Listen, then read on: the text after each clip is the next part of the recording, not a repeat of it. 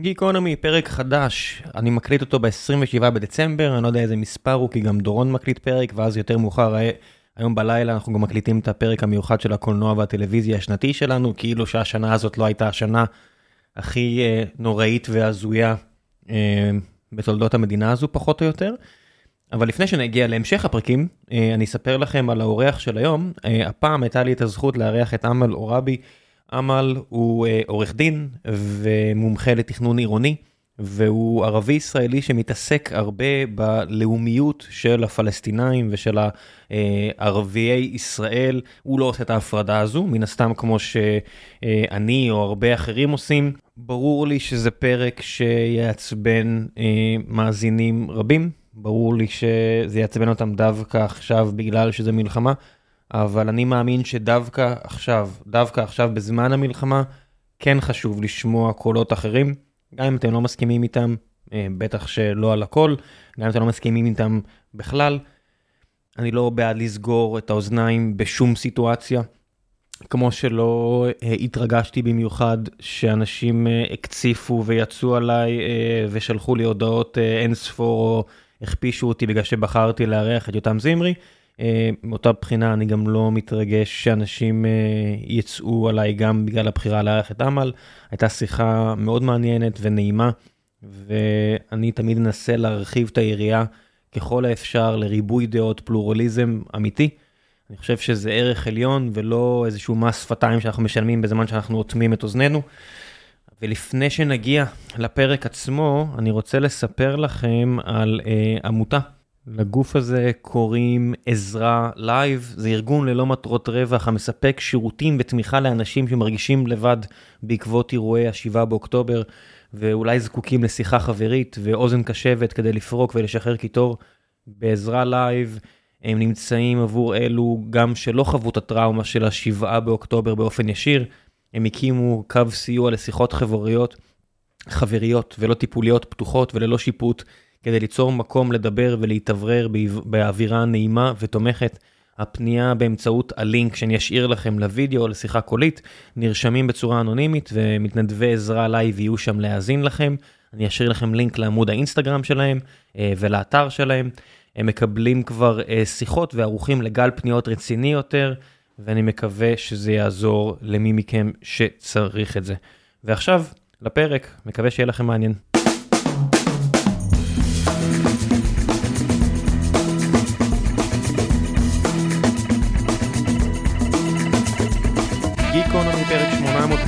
825 והבוקר יש לי את הזכות לארח את עמל עורבי, אה, מומחה לענייני יהודים.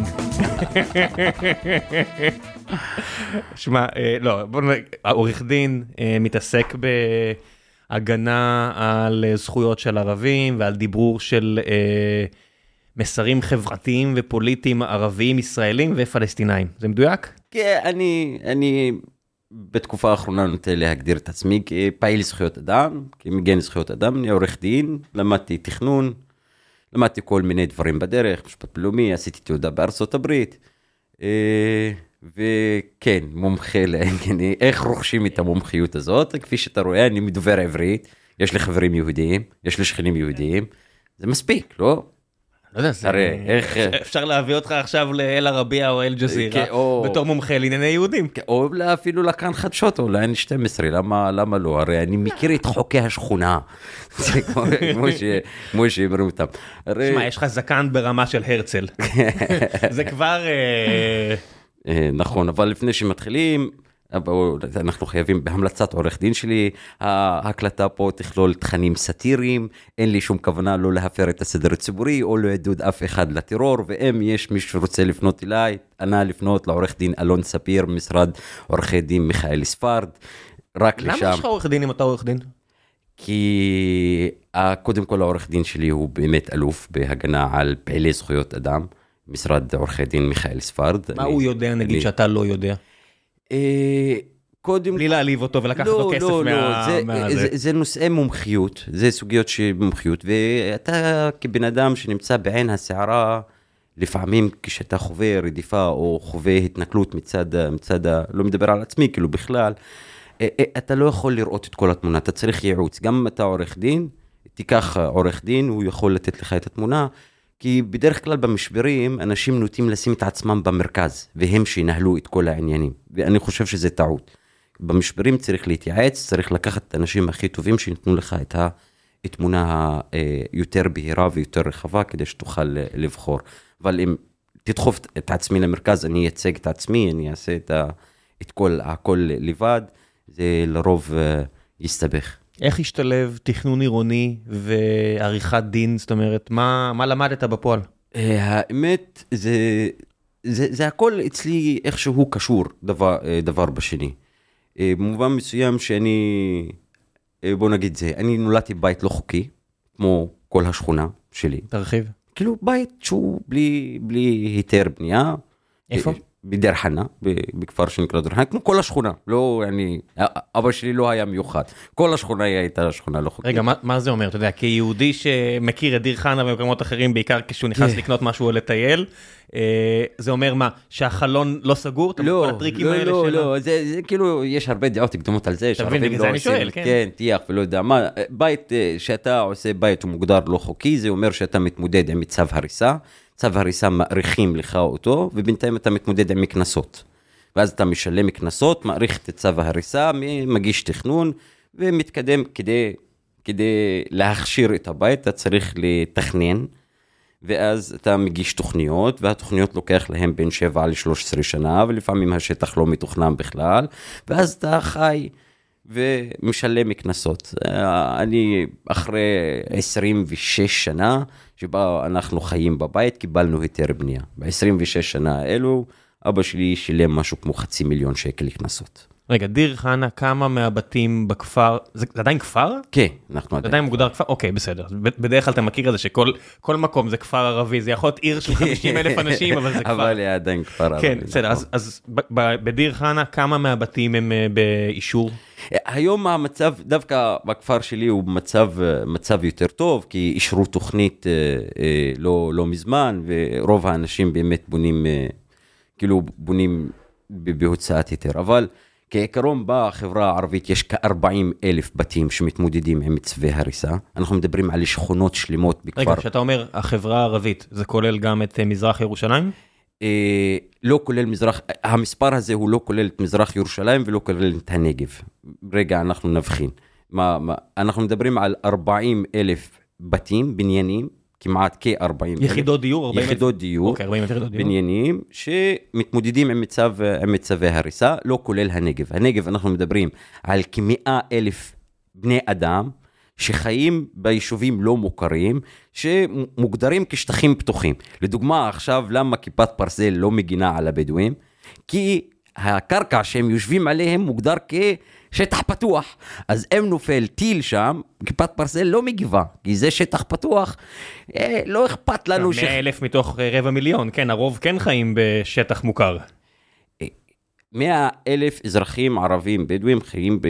כמאה אלף בשטחים, לא... כשהפזורה לא... הבדואית היא איזה רבע מיליון, אם אני לא. אני לא נותן, לא אומר את זה פזורה, יש לה בהיגיון פנימי, יש לה היגיון תכנוני. אנחנו מדברים על יישובים שהם יישובים מסורתיים, שהמדינה מסרבת להכיר בהם, והסירוב הזה הגיע לרמה הזויה, כי אנחנו, כאשר אתה מדבר בפזורה, או שומע על השיח התקשורתי, איך מדברים על הבדואים, על המערב הפרוע ועל ההשתלטות על השטחים ועל זה שאין דין ואין דיין. אתה יודע כמה, על כמה אחוז קרקע אנחנו מדברים? אחוז קרקע ממה? מהמדינה? מה, מהנגב. מהנגב? כן. אני מעריך שבאזור, ה... בוא נראה, הנגב, מה זה, 6,000-7,000 קילומטר, אז אני מניח אה, ש-10 אחוז? 3 אחוז. אנחנו מדברים על 3 אחוז מאדמות הנגב, שיש עליהם מאבק, שהמדינה מסרבת להכיר ביישובים האלו, ויש מקומות שאתה מגיע גם ל... לרמה מאוד הזויה. כמו לפנות את היישוב אום אל-חיראן כדי להקים את היישוב היהודי חיראן. כאילו, אז כאילו אתם מכירים באנשים, אז כאילו מה הבעיה להכיר באנשים שכבר קיימים? כי זה לא, לא, לא, אנחנו ניקח את הבדואים, נזיז אותם, הרי אנחנו הזזנו אותם כמה פעמים בעבר. זה לא בני אדם עם חיים ועם חיבור לשטח, הם נוודים, אומרים לך, הם נוודים, מה הבעיה, נזיז אותם עוד פעם. כן, יש פה כמה שכבות, הרי שכבה אחת זה... שאני הייתי רוצה שיהיה מקומות יותר גדולים מאשר קטנים, כי ככה אפשר לתת לבנות תשתיות יותר ראויות. זאת אומרת, גם ליהודים, שאני רואה שהם מדברים על לפתוח עוד שבעה יישובים חדשים בנגב המערבי, כן. לא יודע, אני אומר, אולי תדאגו שאופקים, נתיבות והכול יהיו ערים טובות יותר למגורים. או ליישב את האנשים, המאה אלף ערבים שכבר קיימים. עזוב, אני אומר לך, כן, עוד לפני שאני לחיות. מגיע לבעיה המורכבת יותר, שזה ערבים. כי כן. כשאתה מגיע לערבים, יש את העניין הזה שאני אומר, הר- הרשות רוצה מקומות מסודרים יותר, ואז יש לך את העניין של ערבים, כי יש, ערבים מתנגש עם תוכניות של ייהוד הגליל וייהוד הנגב, שהפועל הזה זה, ת, ת, תמיד אתה אומר, אוקיי, אם אתה לא זורק את הערבים למקום אחר, מה זה אומר ייהוד? הם עדיין חיים איפשהו. זה, זה בדיוק ככה, אבל נכנסנו ישר לעניין, אבל זה מה שהוביל אותי. ה- ה- זה שמגיל קטן הבנתי, שמעתי את המושג הזה של צו הריסה, ואנשים רוצים להרוס. ו- איך זה לחיות רוצה- בבית ש... כאילו, שהוא בתור- לא חוקי? כאילו, מה זה לא, לא חוקי? כאילו, בית זה בית רגיל, זה בשכונה רגילה, יש לנו, יש לנו הכל, יש לנו חשמל, התחברנו, מתחברים ל, ל, ל, לחשמל בדרך כזאת או אחרת, מתחברים לתשתיות, לתשתיות, מה זה כאילו, זה בית. כן, אבל מה אבל למשל הבא- אינטרנט, טלוויזיה, כן, כן, לא, זה, אתה יכול להסדיר. בזק מגיעים? כן, כן, אתה יכול להסדיר, זה אתה כאילו... מבין שזה חפלפ כאילו מטורף. זה כאילו חפלפ מטורף, אבל זה מביא כסף למדינה. אני אומר לך שאבא שלי, שהוא פועל כפיים, שילם ב-20 שלה חצי מיליון שקל. חצי מיליון שקל לדבר הזה, זה יכול היה להבטיח את הלימודים שלי במקום שהלכתי לעבוד במלצרות כמו כלב.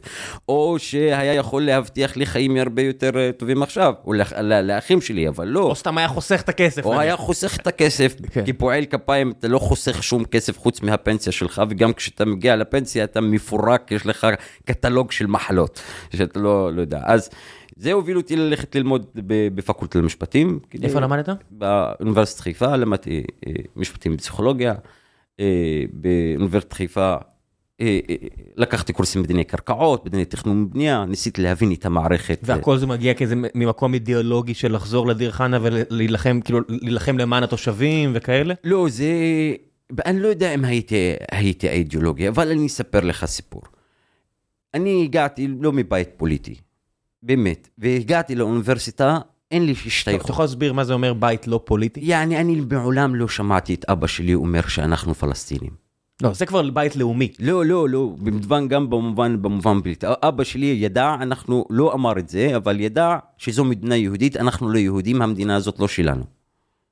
היא לא שלנו, והוא ידע שהררית, היישוב שמול הבית שלי, 500 מטר אווירי, אנחנו לא יכולים להיכנס אליו, או לשחק במגרש שלהם, ואין לנו מגרש כמו המגרש שלהם, כי הם יהודים ואנחנו לא יהודים. זה מה שהסביר לנו, וזה מה שגדלנו עליו. אבל לא גדלתי... מה ב- בבית ספר? מה עם החברים? בבית, בבית פוליטי, אבא שלי כאנשים שנכוו ב, ב, בשנות האלפיים באינתיפאדה השנייה, כמו כל האזרחים הערבים. אתה, אתה אומר כמו, אבל אתה יודע, אני בקושי זוכר על עצמי. אני עכשיו קראתי איזה, איזה ספר ש... דיברתי עליו הרבה, על הביוגרפיה של שרון, וכשקראתי על מה קרה שם, אמרתי, בואנה, כבר הייתי בן 20, בן 17. זאת אומרת, אני אמור לזכור, ולא, הכל שם היה חדש לי, למרות שחייתי את התקופה הזו. נכון. איך זה עבורך היה? מה זה אומר נכוויתי באינ- הוא, באינתיפאדה? הוא כאילו, אה, ש- תשמע, מערכת הבקרה והשליטה שמופעלת על האזרחים הערבים בתוך מדינת ישראל היא היסטורית, היא לא חדשה. מה שאנחנו, כאילו, מה שהיינו תחת שלטון צבאי, 48 עד 66, כן, ואז אחרי השלטון הצבאי אנחנו עוברים לבקרה ושליטה מסוג, מסוג אחר. בהיסטוריה של המאבק של האזרחים הערבים, תמיד נוטים לייחס לנקודות לאינתיפאדה השנייה, אינתיפאדת אל-קודס ואל-אקצא, כנקודת שבר משמעותית. תרחיב, תסביר. ביחס, כי היה אוסלו, מ-92, בתקופת אוסלו גם ה- החברה הערבית הייתה חלק מהמשחק הפוליטי, חדש, שנכנסו לממשלה אה, עם רבין בגוש חוסם כדי להעביר את אוסלו, ואז היה סוג של חוזה חדש עם המדינה, בין האזרחים. איך זה בא לידי ביטוי? אתה- איך זה בא לידי ביטוי? תשמע, אתה מדבר פה על תקופה שאתה בן 31, בדיוק נולדת. כן, אני, אני בדיוק... אה, אתה מדבר פה על כאילו, תקופה לפני שנולדת. כן, וחקרתי אותה, כן, למ- כן. למדתי אותה. מומחה לענייני יהודים וערבים. כן, לא, לא למומחה לענייני ערבים, אני גם נדבר על זה של המומחה לענייני יהודים. אבל היה סוג של חוזה חדש, חוזה חדש במובן הזה שיש תשתית אזרחית שמאפשרת ל...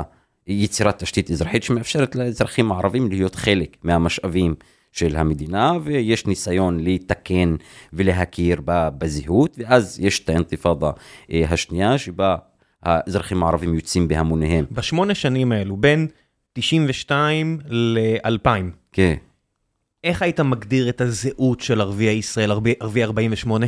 אה, זה- כאילו, זה, זה, זה, זה, זה שאלה, זה שאלה טובה. אני טוען שאנחנו תמיד היינו ערבים ותמיד היינו פלסטינים.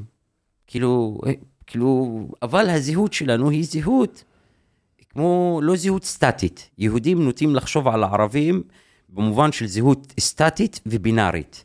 בינארית זה או ערבי טוב או ערבי רע, תומך טרור, או דרוזי מחייל בצה"ל נלחם איתנו כתף אל כתף, והוא ערבי, ערבי טוב, או בדואי, נוצרי שנלחם, או ערבי רע, שהוא תומך, תומך טרור. עכשיו זה ניכר השיח הזה, או סטטי. מה שהיה הוא מה שיהיה. אם פעם אתה תומך טרור, אתה תמיד תהיה תומך טרור, אם פעם, אתה לא משתנה, אתה לא בדינמיקה עם ה... ב- ב- אתה לא מתפכח. אתה לא מתפכח, אתה לא, לא, לא משתנה.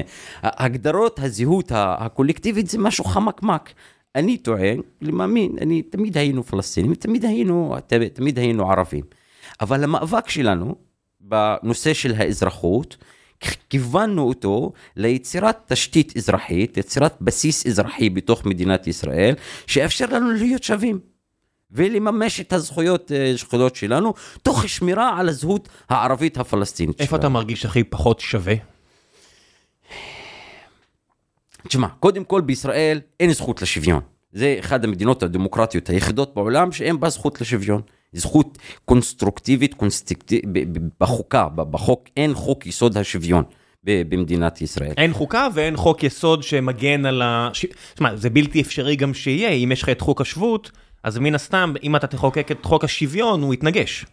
כאילו, זה התנגש, זה לא רק זה, זה התנגש עם הרבה דברים. כמה זה התנגש בענייני דת ומדינה, זה גם... יש גיוס לצה"ל, אתה יודע, יש כל מיני דברים ש... זה גם מלחמות של היהודים, זה לא מלחמות שלי, אבל... זה לא משנה, זה אבל- עדיין, מבחינת חוק, הרי ילד בן 18 יהודי מתגייס, אלא אם כן הוא חרדי, מתגייס בחוק לצבא. אבל זה, זה דבר ש, ש, ש, שבית משפט עוד יכריע בו, אבל בוא נשאל, אני אשאל אותך שאלה אחרת. האם אתה מאמין שבכנסת ישראל יש רוב לאמירה שכל בני אדם נולדו שווים בזכויות ובחובות שלהם? בוודאי שלא. האם בחברה הישראלית יש רוב שמאמין שכל בני אדם הם שווים? בוודאי שלא, זאת אומרת, רוב, כל מי שלומד בבית ספר יהודי דתי, לומד שיש מדרג, שיש אה, דומם, צומח, גוי, יהודי. אתה לא יהודי, אתה מתחת. אוקיי, ואז אה, אתה חושב שזה... אני לא למדתי, אתה יודע, אני למדתי בית ספר חילוני שלא לומדים בו כלום, בניגוד לבית ספר יהודי דתי שלפחות לומדים בו כן. משהו, לא יודע מה, אבל אני לא מרגיש שלמדתי יותר מדי. אבל אתה חושב שזה נורמלי שרוב ה- אני לא חושב החברה... ששום דבר במדינה הזאת נורמלי. צריך להגיד את האמת, אם הנורמה זה דנמרק, או לא יודע מה, שום דבר פה הוא לא דנמרק. לא, אבל שאלת השוויון היא שאלה אה, מהותית, היא לא שאלת של מה בכך.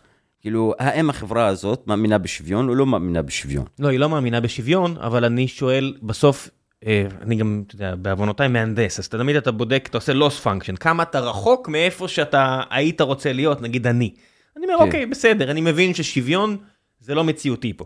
זאת אומרת, בגלל שיש פה יהודים, אני, אני רואה שאתה מעקם את הפנים, אבל אני מבין שזה לא מציאותי, אני אומר, איפה, על מה אני יכול אה, לתמוך במאבק ערבי-ישראלי למען שוויון, שאני חושב שזה אפשרי. ואז אני אשאל אותך שוב, איפה אתה מרגיש מעבר לתפיסה, מעבר לחוק הלאום, מעבר להבנה שיש אנשים שלא רוצים את זה, איפה זה בא לידי ביטוי ביום-יום? יש משהו שאני אומר שחברים שלי, יש משהו שאני אומר שחברים שלי לא אוהבים. אני אומר להם, אה, אני לא, לא נתקל באפליה ו, ובגזענות. ואז אומרים לי, איך זה יכול להיות? ואז אני אומר להם, בגלל שאני עורך דין, בגלל שיש לי עברית מצוינת, בגלל שאני מבין, מבין ישראלים, אז ברגע שיש איזשהו אה, אה, מראית ראשית, ראייה של אפליה, אני מתפוצץ. אה, כאילו, אני לא, אני לא שותק. אתה אני, מגן על עצמך. אני מגן על עצמי, ב- ו- וזה, אם יש דבר אחד שמצליח להוציא אני לא חייב, אני לא, לא שאלתי עליך, אני שואל איפה אתה רואה, הרי אתה, כעורך דין אתה מגן על הרבה מאוד כן, אנשים, ואתה, אה, ראית, גדלת במשפחה שהתעמרו בה, כמו שאתה מספר, אז אני שואל, איפה אתה רואה שמדינת ישראל אה, בעצם לא דואגת לאזרחי הערבים מבחינת החוק לא, השוויון. כאילו, או זה, לא, רעיון זה שוויון. חוצה את כל תחומי החיים. בואו ניקח אותך, נעבור ביישוב ערבי, ואחר כך נעבור ביישוב יהודי, ואז אתה. תראה את כל תחומי החיים. נתחיל מהחינוך. אה, ש- עצור, בוא נתחיל בחינוך. נתחיל מחינוך. רמת החינוך של החברה, רמת החינוך של בתי ספר בחברה הערבית היא כמעט הכי נמוכה במזרח התיכון. אנחנו הכי, יותר נמוכים מתימן וסעודיה, לפי תוצאות מבחני הפיזה.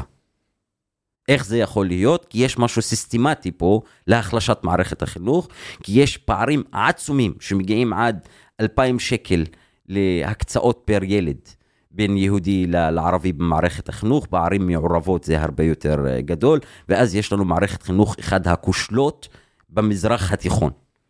זה בדוק לפי מבחני, תוצאות מבחני הביזה הב- הבינלאומיים. יש מי אם שיטענו נתחיל שיש... לעניין אה, הבריאות, רגע, אז חכה שנייה, מהחינוך, מה- לפני שאתה עובר לבריאות, יש גם קורולציה חזקה בין מקומות עם מערכת חינוך חדשה לפשיעה. אחד המקומות עם הפשיעה הכי גדולה אה, במזרח התיכון גם, של...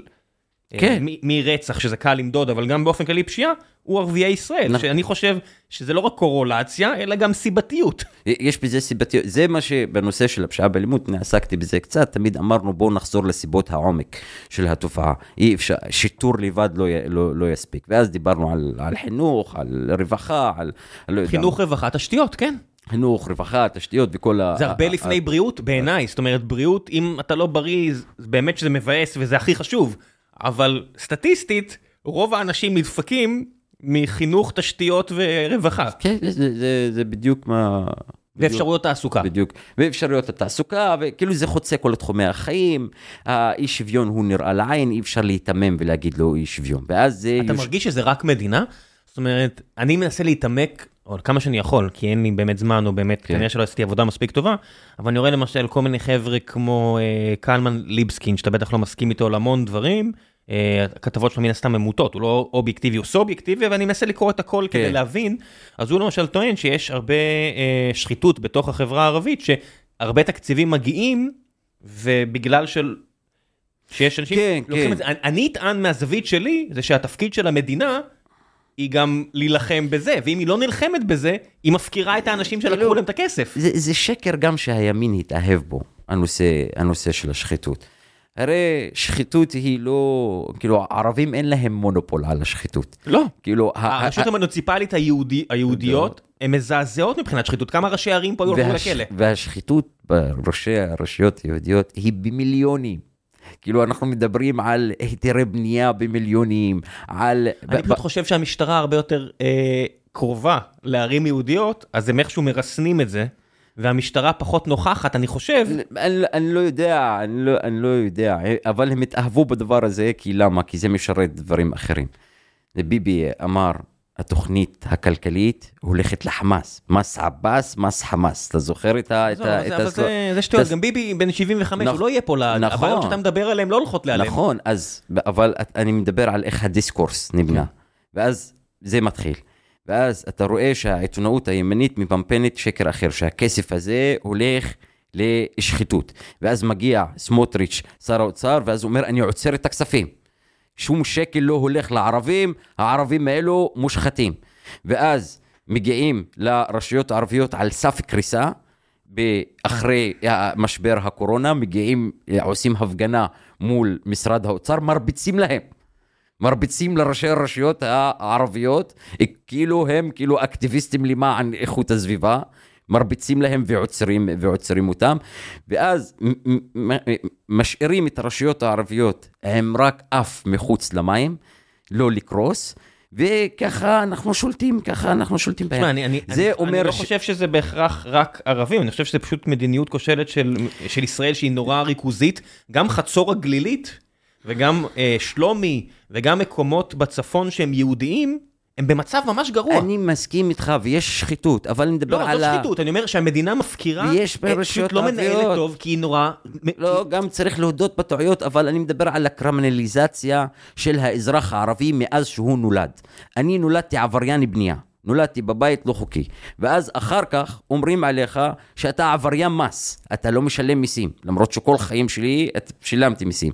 ואחר כך אומרים עליך שאתה תומך טרור, שאתה יעני כאילו עבריין מחוץ לחוק. כי לא גינית. כי, כי לא גינית, ואז אחר כך אומרים עליך עכשיו שאתה אנטישמי תומך נאצים, ואחר כך מגיע הנאצים.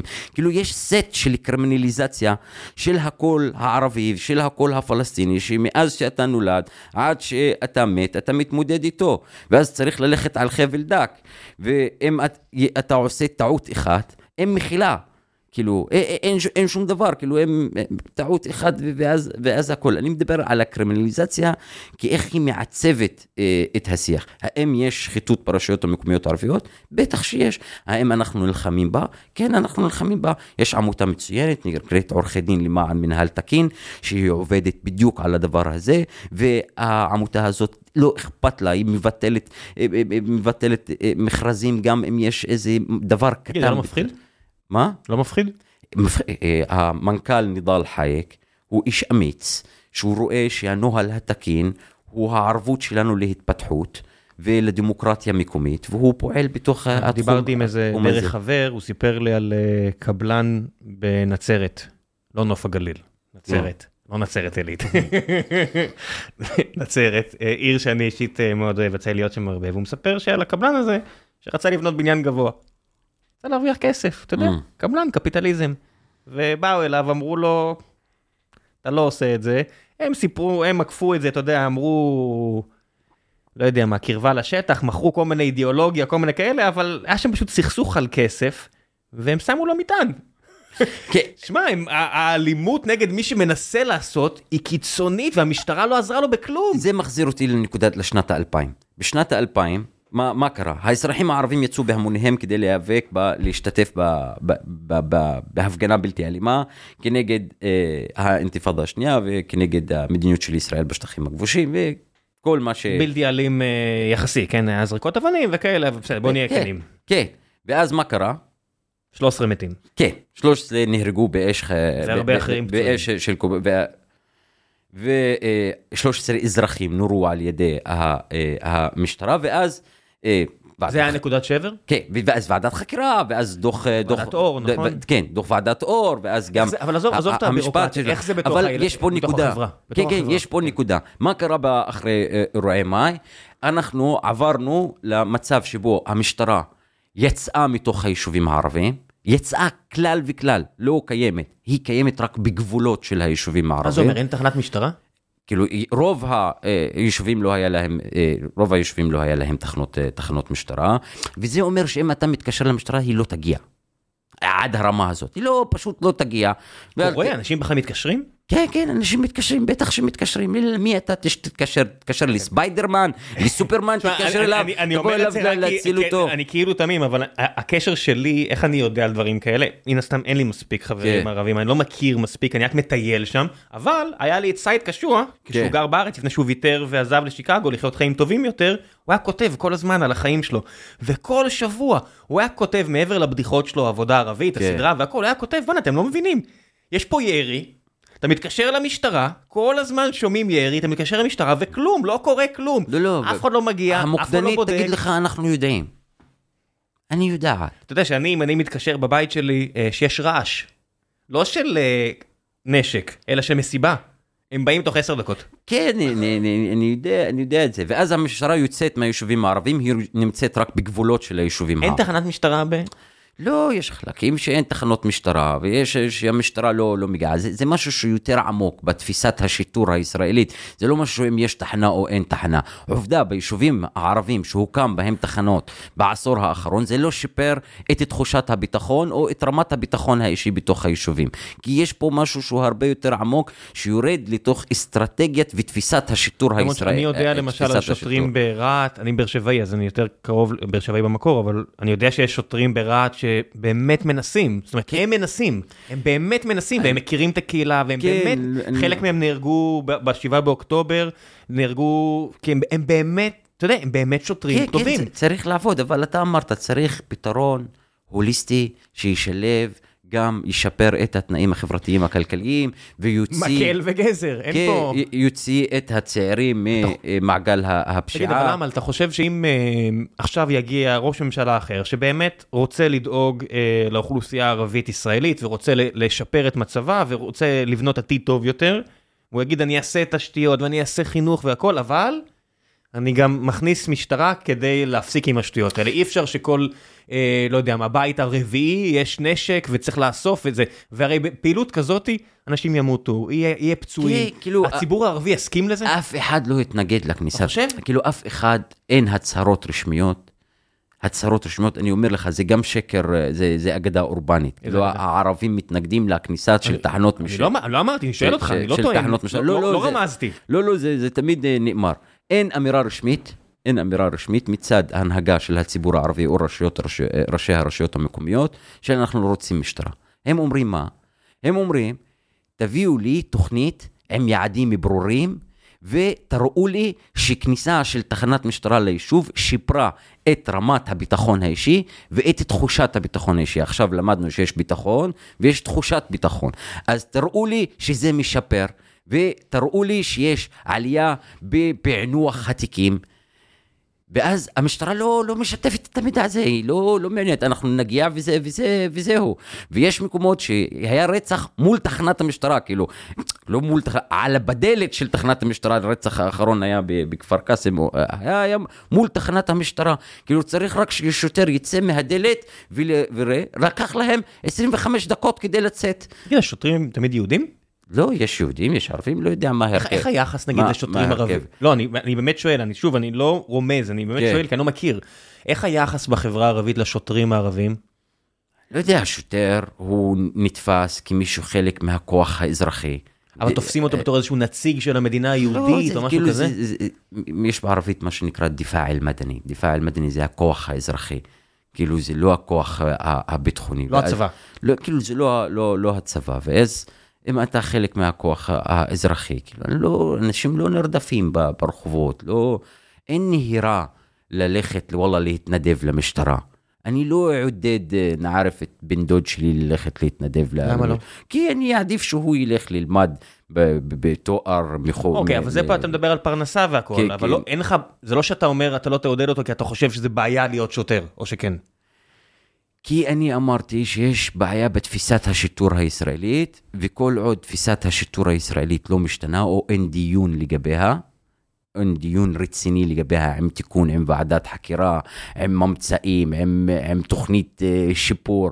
הרי אה, אנחנו כבר עשור ישראל מדברת על תפיסת שיטור, ואז בסוף מביאים עבריין תומך טרור כדי לעמוד בראש, ה, בראש ה- המשטרה, ואז אומרים הכל בסדר.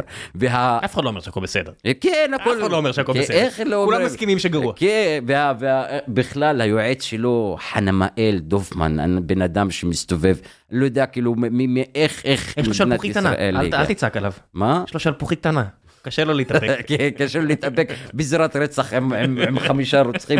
אני לא מצליח להבין איך, אה, אה, כאילו, אה, איך הגענו ל... תגיד, אתה חושב לדבר ש... על הדבר הזה. ותכף נעבור גם הלאה, כי יש לנו עוד הרבה דברים לדבר עליהם, אבל אתה חושב שחלק מהבעיה, אני חושב לפחות, שחלק מהבעיה היא העובדה ששולטים מירושלים על הכל, זה לא מבוזר. זאת אומרת, המשטרה בתל אביב יש לה סט מסוים של בעיות, שהוא שונה מאוד מהסט, מהסט בעיות שיש בדיר חנא, או בנצרת, או בכפר קאסם, ושונה מהבעיות שיש בבאר שבע וברהט. אני חושב שאיפשהו הפתרון צריך גם להיות לתת יותר כוח לרמה המקומית. כאילו, אני, כשמגיעים לפתרונות הפרקטיים, אני... זה לא, זה לא פרקטי, זה כבר אידיאולוגי, כמה אתה יכול להיות מבוזר לעומת ריכוזי. כן, אבל באידיאולוגיה על האידיאולוגיה, בגלל שדיברתי על תפיסת השיטור, אני טוען שהגופים כמו המשטרה פועלים לפי אתוס.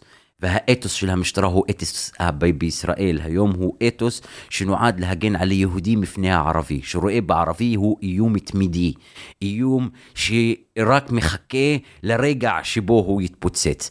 ואז האסטרטגיה של המשטרה או היחס של המשטרה כלפי האזרחים הערבים נע בין שני דברים, מה שנקרא שיטור יתר או שיטור חסר. שיטור חסר זה אומר שאין משטרה בתוך היישובים הערבים. אני מתקשר בדיר חנא או מתקשר לה, יש קטטה מתחת לבית ויורים, והיא אומרת לי, אנחנו יודעים. בסדר. ואז הוא אומר לה, כאילו, מה? היא אומרת לי, אתה לא מלמד אותי את העבודה שלי. זהו, נגמרה, זה נקרא שיטור חסר. מה זה נקרא שיטור יתר? אם אני יוצא מהיישוב והולך אני וחבר שלי לשתות בקבוק בירה על פסגת ההר ליד הררית, ואז השכן בהררית לא בא לו טוב בעין שיש שני ערבים יושבים על ההר, ואז מתקשר, יש פעילות חשודה. על ההר. ואז פתאום שתי ניידות מגיעות עם נשקים שלופים, אני וחבר שלי, לכם? כן, יושבים על אבן, שותים בירה, מה אתם עושים? הוא רוצה להפשיט אותי. וכבודו, אתה לא מבין, הוא רופא, מומחה, אני עורך דין לזכויות אדם. אני אשאל, מה זה משנה מה אתם עושים? אתה, מה, מה, החשד, מה החשד? יש, החשד הוא ערבי. אה, כן, אבל ב... תשמע, אני אגיד משהו קשה. אם אני לבד, עם משטרה לבד, עם מסביבי בני אנשים, אני נהיה אה, מאוד רגוע. אני לא, צ- לא הבנתי, לא אה, הבנתי. אם אני לבד, אני נתקל בכוחות ביטחון לבד, כאשר אין סביבי אנשים, אני, אני מנמיך טון. בניגוד לאם אתה מוקף בחברים ערבים? אם אני מוקף באנשים, יש לי יותר כוח. כי אתה מרגיש שאתה צריך להגן עליהם? לא, אתה לא מבין את הציצנה. לא. אני חי חיים אחרים לגמרי.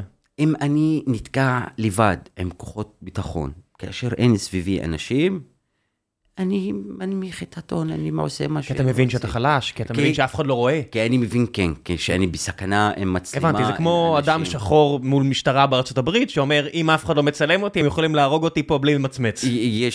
יש, תחושות, יש מקומות מסוימים, כי כן, יש זה, תחושות. זה קורה הרבה, אני לא מכיר אפילו את הסטטיסטיקה. המשטרה באמת פוגעת באזרחים ערבים. אתה, עורך דין, אתה בטח מכיר. זה ש- קורה הרבה? שמה? זאת אומרת, בארצות הברית, הרי הטיעונים של אה, Black Life Matter ושל שחורים, זה שהמשטרה נורא טריגר הפי. בקלות, אם הוא, היא, היא תירה בך, אם רק תסתכל לכיוון הלא נכון, בטח אם אתה שחור. בוא נסתכל על... אתה מרגיש שגם בישראל זה ככה בוא- לאוכלוסייה בוא נסת- הערבית? בוא נסתכל על השנה האחרונה. כל מי שלא מצליח, שנתיים האחרונות, לא הצליח להגן על עצמו, מת. נתחיל מאייד חלאק, ילד בעל צרכים מיוחדים, שפשוט פחד, ואז הפחד שלו במקום שאין בו מצלמה. אנחנו לא יודעים מה קרה שם אפילו. אנחנו, מה, מה, מה, מה לא, אנחנו... אני, אני, אני אומר, ברוב המקרים שיש וידאו, אתה אומר, אוקיי, אין, אתה לא יכול למכור לי לוקשים. הווידאו פה אני נעלם. תשמע, אני חייתי מזה ב- בירושלים, בירושלים זה המקום הכי מצולם בעולם, כאילו, הם, זה, ירושלים היא עיר במעגל סגור, מה אתה אומר לי שאין, שאין סרטון? יש סרטון, פשוט הסרטון לא מחמיא כן, לאף אחד, חושב? ואז בית משפט גם, ב- אה, אתה אומר, יש וידאו ו... אני, אני חושב, כן, אני, אני בטוח מה, שיש, מה הטענה? אני מצטער, אני אפילו לא, אני לא יודע איך אפילו המשפט הזה נסגר. מה הטענה של השוטר בזירה? עם יד חלק? חשש לביטחונו האישי, ואז בית המשפט, שמה, הוא שלח, הוא שלח יד, הוא רץ אליו, משהו? לא, לא, הוא חשש לביטחונו האישי, הוא שמע באוזניה אומרים מחבל והוא רץ, והוא ראה ערבי. הוא ראה ערבי רץ, ואז הוא נכנס לפח האשפה, ואז בית משפט עושה שמיניות באוויר, ויוצר דוקטרינה שנקראת דוקטרינת ההגנה העצמית המדומה. היי חבר'ה, לפני שנחזור לפרק הזה עם אמל, אני רוצה לספר לכם שנותני החסות של הפרק זו חברת רייזאפ. חברת רייזאפ רוצה לעזור לכם אה, לסיים את החודש הזה בפלוס ולא במינוס, כמו שקורה לצערי ליותר מדי ישראלים. המצב הכלכלי פה קשה, אה, לא קשה כמו המצב הביטחוני או הפוליטי, אבל הוא קשה. ורייזאפ מנתחים את כל המצב הכלכלי שלכם, מה נכנס, מה יוצא, ועוזרים לכם לאזן את זה, לראות איפה אתם מוציאים סתם כסף, ותאמינו לי שאתם מוציאים סתם כסף על שלל מקורות שהייתם יכולים לחסוך בקלות. זה הכל בדמות צ'אט, זה מאוד מאוד נוח, חוויה מאוד נעימה שמאוד עזרה לעשרות אלפי ישראלים בשנים האחרונות. אני ערב לחבר'ה אה, שעומדים מאחורי החברה הזו ברמה האישית, זה יובל המנכ"ל והחבר'ה הטכנולוגיים שלהם, חבר'ה מעולים. מן הסתם זה חסות, אני לא יכול להיות ערב למוצר, אני לא פה איזה משהו אובייקטיבי במיוחד, אבל המוצר עובד. גם אם הוא לא מתאים לכולם, אז כדי להסיר את החשש הזה שלא מתאים לכם, החודש הראשון, אם תיכנסו דרך הלינק שאני אשאיר לכם, הוא בחינם, ואז עוד חודשיים של חצי מחיר, מאוד יכול לעזור לכם, תנסו. ועכשיו, בחזרה לפרק עם אמל, מקווה שמעניין. נכון, איאד חלאק לא היווה סכנה, ונכון שאיאד חלאק הוא חף מפשע, אבל נוצרה סיטואציה שבו היווה סכנה, רגע, בית המשפט קבע, פסק, סליחה, פסק שהשוטר היה בסדר? כן, כן, ו- ותעזוב, וזה איאד חלאק, ואז נחזור, יעקוב מוסא אבו אלקיעאן, המחנך יעקוב מוסא אלקיעאן ביישוב הלא מוכר. ירו לו באוטו, אל-חיראן, ירו בו באוטו שלו ב... ואז אחר כך העלילו עליו שהוא דאעש. לא, שר, הביטחון פנים אמר עליו שהוא דאעש. והוא לא התנצל, והוא לא מתנצל. על סמך מה אמרו שהוא דעה, שזה מחזיר אותנו לקרימינליזציה? על סמך עיתון שהיה ברכב שלו. מה יש בעיתון? לא יודעים. יש עיתון ברכב שלו, ואז זה הספיק, אה, הספיק שהוא דאעש, ואז יש לנו עוד, אה, אה, עוד שניים, שלושה מקרים שיש בהם יד, יד קלה על ההדק. אנחנו מדברים גם ביחס במפגש מול שוטר. גם בהרצאות שאני נותן, או נפגש עם, עם סטודנטים, בסטודנטים, או עם אנשים, אז במפגש בין שוטר, אתה יש, יש פה שיטור, יש שיטור יתר. אתה מרגיש את היחס משתנה ברגע שאתה פותח את הפה? הרי אתה יודע, מי שמסתכל עליך, בניגוד לארה"ב, אצלנו שחור ולבן זה בא לידי ביטוי רק כשמישהו מתחיל לדבר, כי אם יסתכלו עליך ועליי אמריקאים, אני לא בטוח שהם ידעו מי, כן. הערבי ומי היהודי. לא, זה, קורה, לדוגמה, נערף, לפני איזה תקופה הגיעה אליי משטרה, משטרה הביתה, סתם משהו לא קשור בשכונה. לבית. של אימא או לבית שלך? לא, לא, בבית, אני עכשיו, כשנכנס למלחמה, אני אדבר על ה... אבל לא, זה מזמן, כאילו, הייתי בהדר, גרתי בהדר בתוך השכונה. שכונת הדר, חיפה. כן, בחיפה יש הרבה פשע, יש הרבה דאווינים בהדר. הגיעה אליי משטרה, מחפשים מישהו.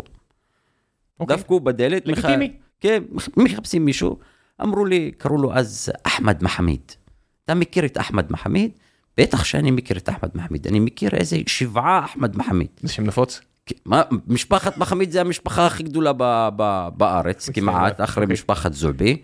ואחמד זה השם השני הכי טוב, נפוץ אחמד, בארץ. אחמד מוחמד, כן, ברור. כן, ואז הוא אומר לי, אתה מסתלבט? טוב, מה מסתלבט? יש איזה 13 אלף אחמד מחמיד ב- ב- בישראל. איזה אחמד מחמיד אתה מחפש? אתה לא, לא, זה, זה באמת, זה מצחיק. הוא אומר לי, אתה רציני? אומר לו, זה הערכת חסר שלי. בטח יש יותר מ-13 אלף אחמד מחמיד, אני יכול להיכנס אליך לביתה לבדוק? אמר לו, לא. ואז הוא קורא לחבר'ה, כי הם רוצים להיכנס. הם מתמודדים עם ערבים, מה הבעיה? ניכנס לתוך הבית, תבדוק אם הוא בפנים או לא. ואז, חבר'ה, רגע, זה תעודת זהות, זה כרטיס לשכת עורכי הדין, וזה, כאילו, אנחנו פה לא... אה, בכל זאת, הוא אומר, תיכנס, לא תיכנס. הדבר היחיד שהציל אותי ב- ב- בסוף, זה כאילו, שפתחתי מצלמות, כאילו. טוב, זה הציל אותך, אתה, אין, אין לך בבית כלום, אז אתה יודע, זה לא שבאמת היה קורה לא, משהו, זה פשוט חוויה מסריחה. כאילו, אני מדבר על היחס של שוטר גם כשאתה לא עושה כלום. כן. כאילו, לא עשיתי כלום באותו רגע. אני אה, חייב להגיד בשלב הזה, אם אתה מרשה לי, סוגריים קטנים, שזה קרה גם למישהי שאני מכיר ממש טוב, אה, השתמשו בארון של תל אביב, כן? לא כן. לא דיר חנה. שמו בארון של הבית שלה אה, סמים. מחוץ לבית. כן. אה, לא קשור אליה, אתה יודע, בית בלי אה, מנעול, אז השתמשו בזה. אז המשטרה באה, דווקא כאילו היא עבריינית, כאילו היא פושעת, צורחת עליה, מבקשת להיכנס, היא לא מבינה מה קורה, מתחילה להילחץ, לא, אתה יודע, סיטואציה מסריחה מאוד, דיברו אליה מאוד לא יפה, צרחו עליה, התקשרו אליה אחרי זה כדי להפחיד אותה.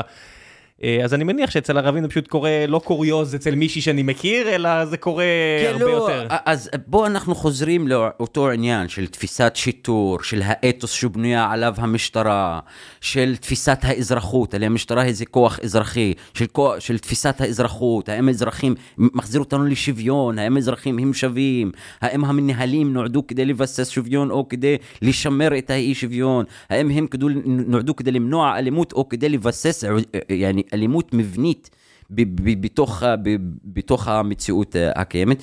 כאילו, זה מחזיר אותי ל, ל, ל, לאותו מקום. ש, שבו, שבו התחלנו. בוא, מה קורה בין שנת 2000, אה, מאי 2000, ל-2021? עדיין לא 2023. מה קורה ב-20 שנה האלו שמכין את הקרקע לשומר חומות, לפי דעתך?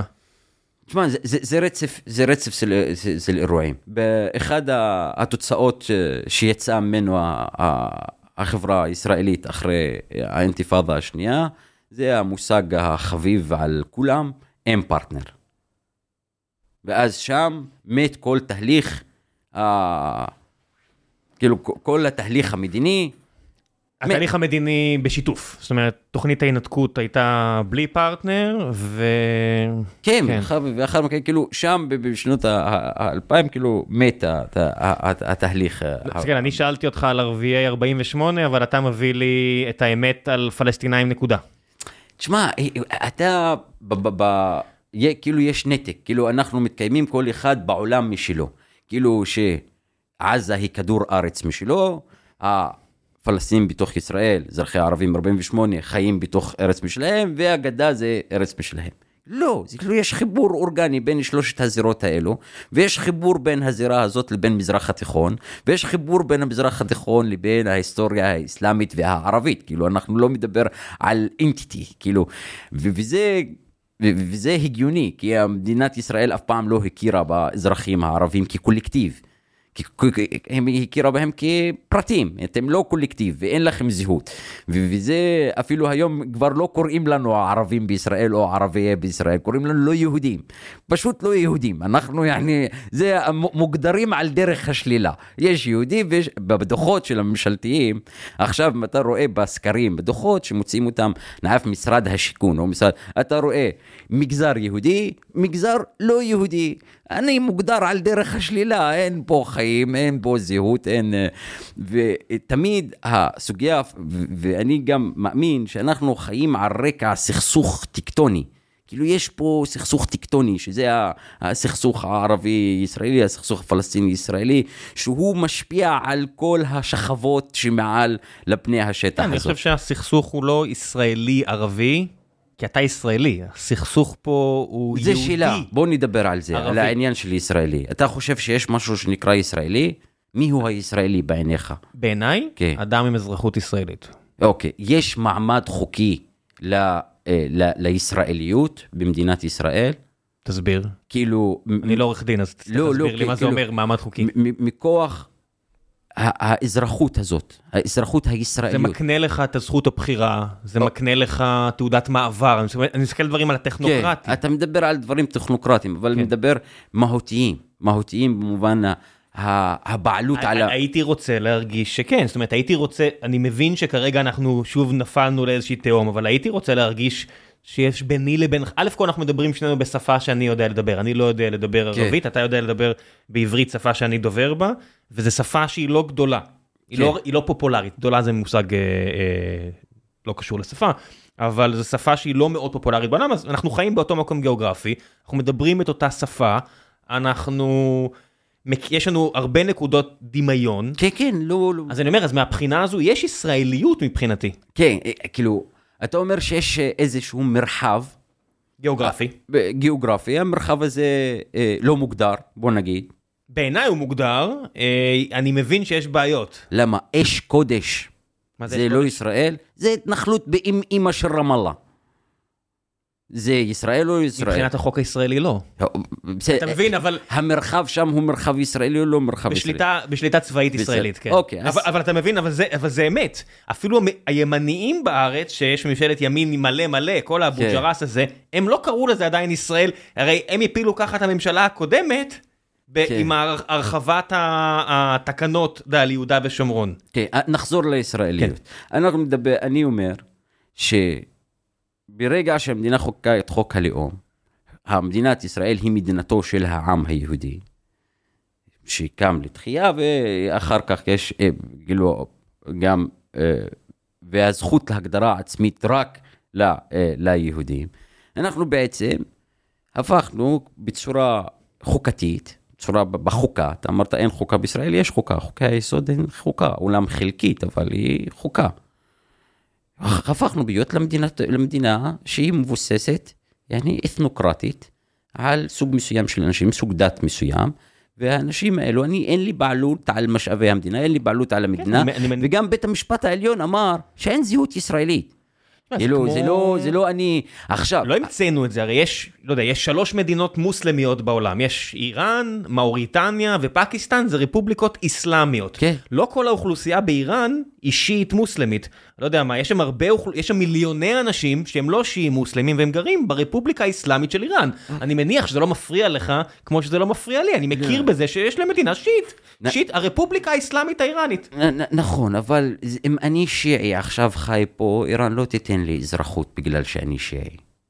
לא, אתה, אתה, אתה בסדר, מהבחינה הזאת שלך יש אזרחות כלשהי. אני חושב על אנשים ביהודה ושומרון, או בעזה, שאין להם אזרחות באף מדינה. לא, אני מדבר, וההשוואה היא לא השוואה. אתה מתכוון הגדרה אה, של nation ללא state? כן, כן. state ללא nation, אתה יודע, כל הדברים האלה. כן, וגם כאילו, כאן... זה, זה ויכוח הרבה יותר גדול, אבל הטענה שלי הוא, אם אני ואתה, ו- ו- וזה מהות השיחה בינינו, למה אני, למה באתי לדבר, למרות שחששתי. אלף, אתה איש מעניין, אז אה, חשש- אפשר פשוט לדבר, כן? קודם כל, שאתה איש מעניין ואני מאזין לפודקאסט. לא, אני מדבר עליך. אה, לא, אני מדבר עליך. למה שלא תגיע? תראה איזה שיחה מעניינת עד עד כן, עכשיו. כן, אבל מה, מה, מה, מה, מה הביא אותי אה, בסוף? קודם כל, כפי שאמרתי, האומץ שלך להזמין אותי. כאילו, בתקופה שבו הערבי מלוהק רק כדי לעשות נעים ל, ליהודי, ואז אתה מביא אחד שהוא וואלה לא מומחה לענייני ערבים, או נערף... מומחה לענייני יהודים. או תעמולן, אה, כן, או תעמולן בשירותי הציונים. ואז אה, זה אחד. והדבר השני, כי אני מאמין שהשיחה הזאת, כי אני ואתה רוצים לייצר איזשהו מרחב, שבו שנינו נרגיש בנוח, שנינו נרגיש פתוחים, שנינו נרגיש בכבוד, נרגיש בחירות, והמרחב הזה יעודד אותנו לייצר ביחד, יעודד אותנו ל- ל- ליצור ביחד, כאילו כל מה שמדברים על ה... אתה יודע מה האינטרס שלי?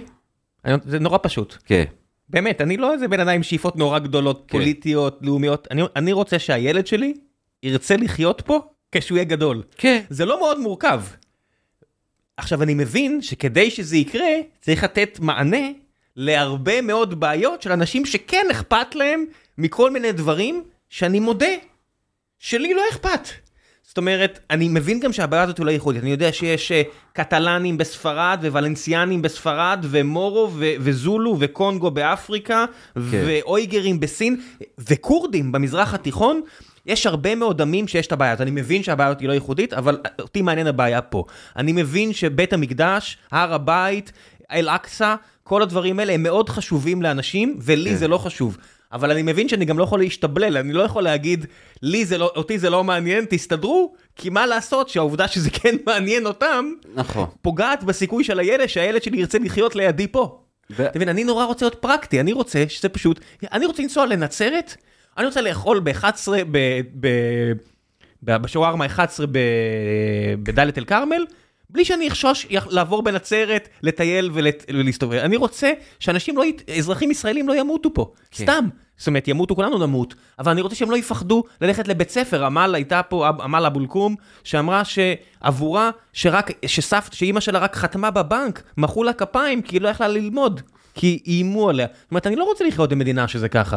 אני רוצה פרקטי, אבל בשביל הפרקטי, צריך לפתור בעיות של זהות לאנשים שכרגע חסר להם משהו.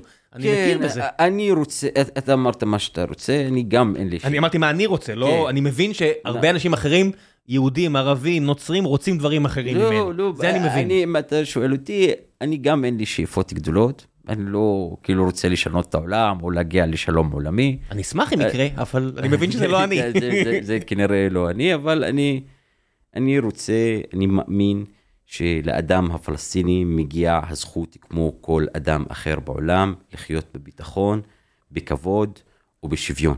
איך אתה מגדיר פלסטיני? בכל, גם שאלת אותי איך אני מגדיר ישראלי, איך אתה מגדיר פלסטיני? כאילו, פלסטינים הם כל מי שהיה ב, אה, בשטח פלסטינה, בארץ ישראל, ערב מלחמת אה, 48, ומחובר ויש לו שורשים ל, אה, ל, למקום הזה ולארץ הזאת ולתרבות ולהיסטוריה, והוא חלק מהמאבק אה, הפלסטיני הצודק לצדק אה, היסטורי ולשחרור.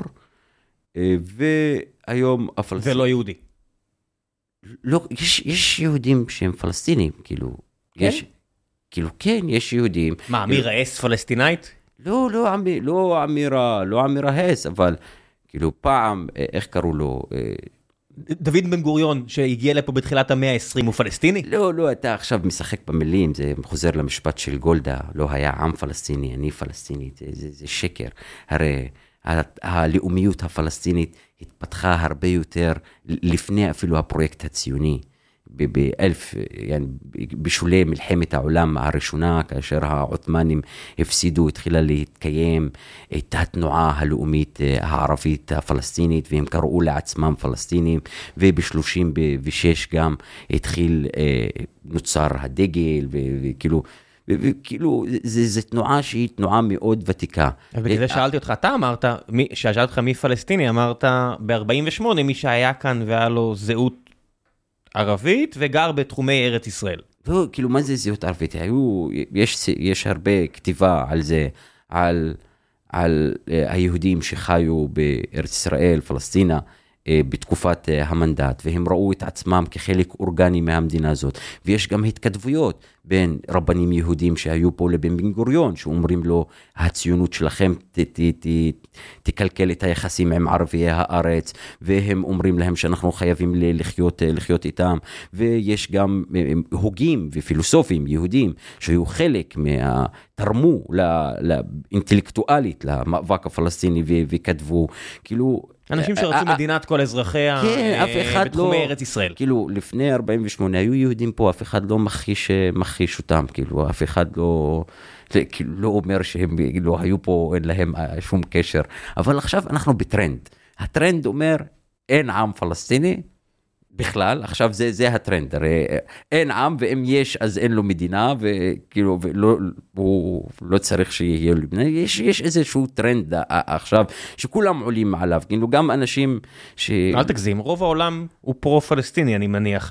לא, לא, מדבר, אני מדבר עכשיו ב- ב- בישראל, מדבר בישראל. מדבר על יהודים ישראלים שהבונטון הוא אה, לשלול את הזכות להכרה עצמית של הפלסטינים. להגדרה עצמית, כאילו אין, כאילו הם תתכחש לקיומם של האנשים האלו, אז הם לא, לא, לא יהיו קיימים. כן, התשובה שלי, דרך אגב, לדבר הזה, זה אולי לפני המאה ה-20 לא היה, אבל עכשיו יש.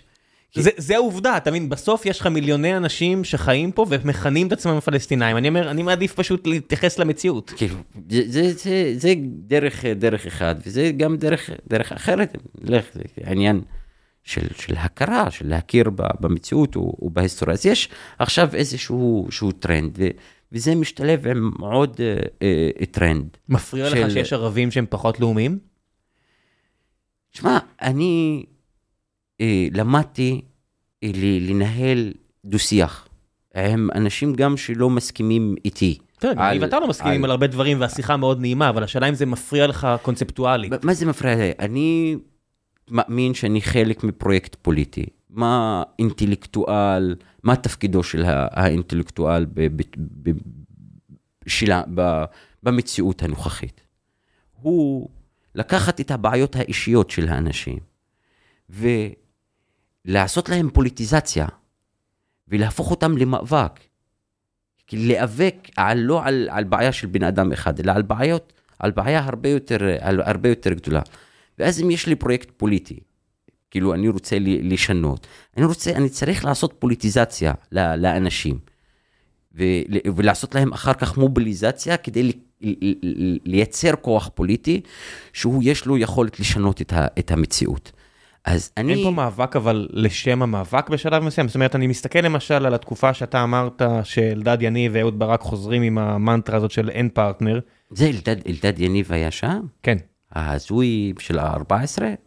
אלדד יניב היה מה, מהכנופיית האין פרטנר, הוא מספר את זה, אהוד ברק מספר את זה. עכשיו הוא בתקופת אין מחנה, אין לי מחנה. אני לא יודע, צריך לזרוק קובייה, ואם זה מתחת בין 4 ל-2 זה ככה, בין 5 ל-6 זה ככה, 1 ל-2 זה ככה, צריך לבדוק. תמיד תהיתי מה... מה הייתי איתו מספיק שנים כדי להגיד... אה, כן, תמיד תהיתי מי זה, כאילו למה... אתה מוזמן לדבר איתו, הוא ישמח לדבר איתך. אה, לא, לא. תרים אליו טלפון, הוא יענה, אני מבטיח. אה, אבל אלדד זה לא הסיפור.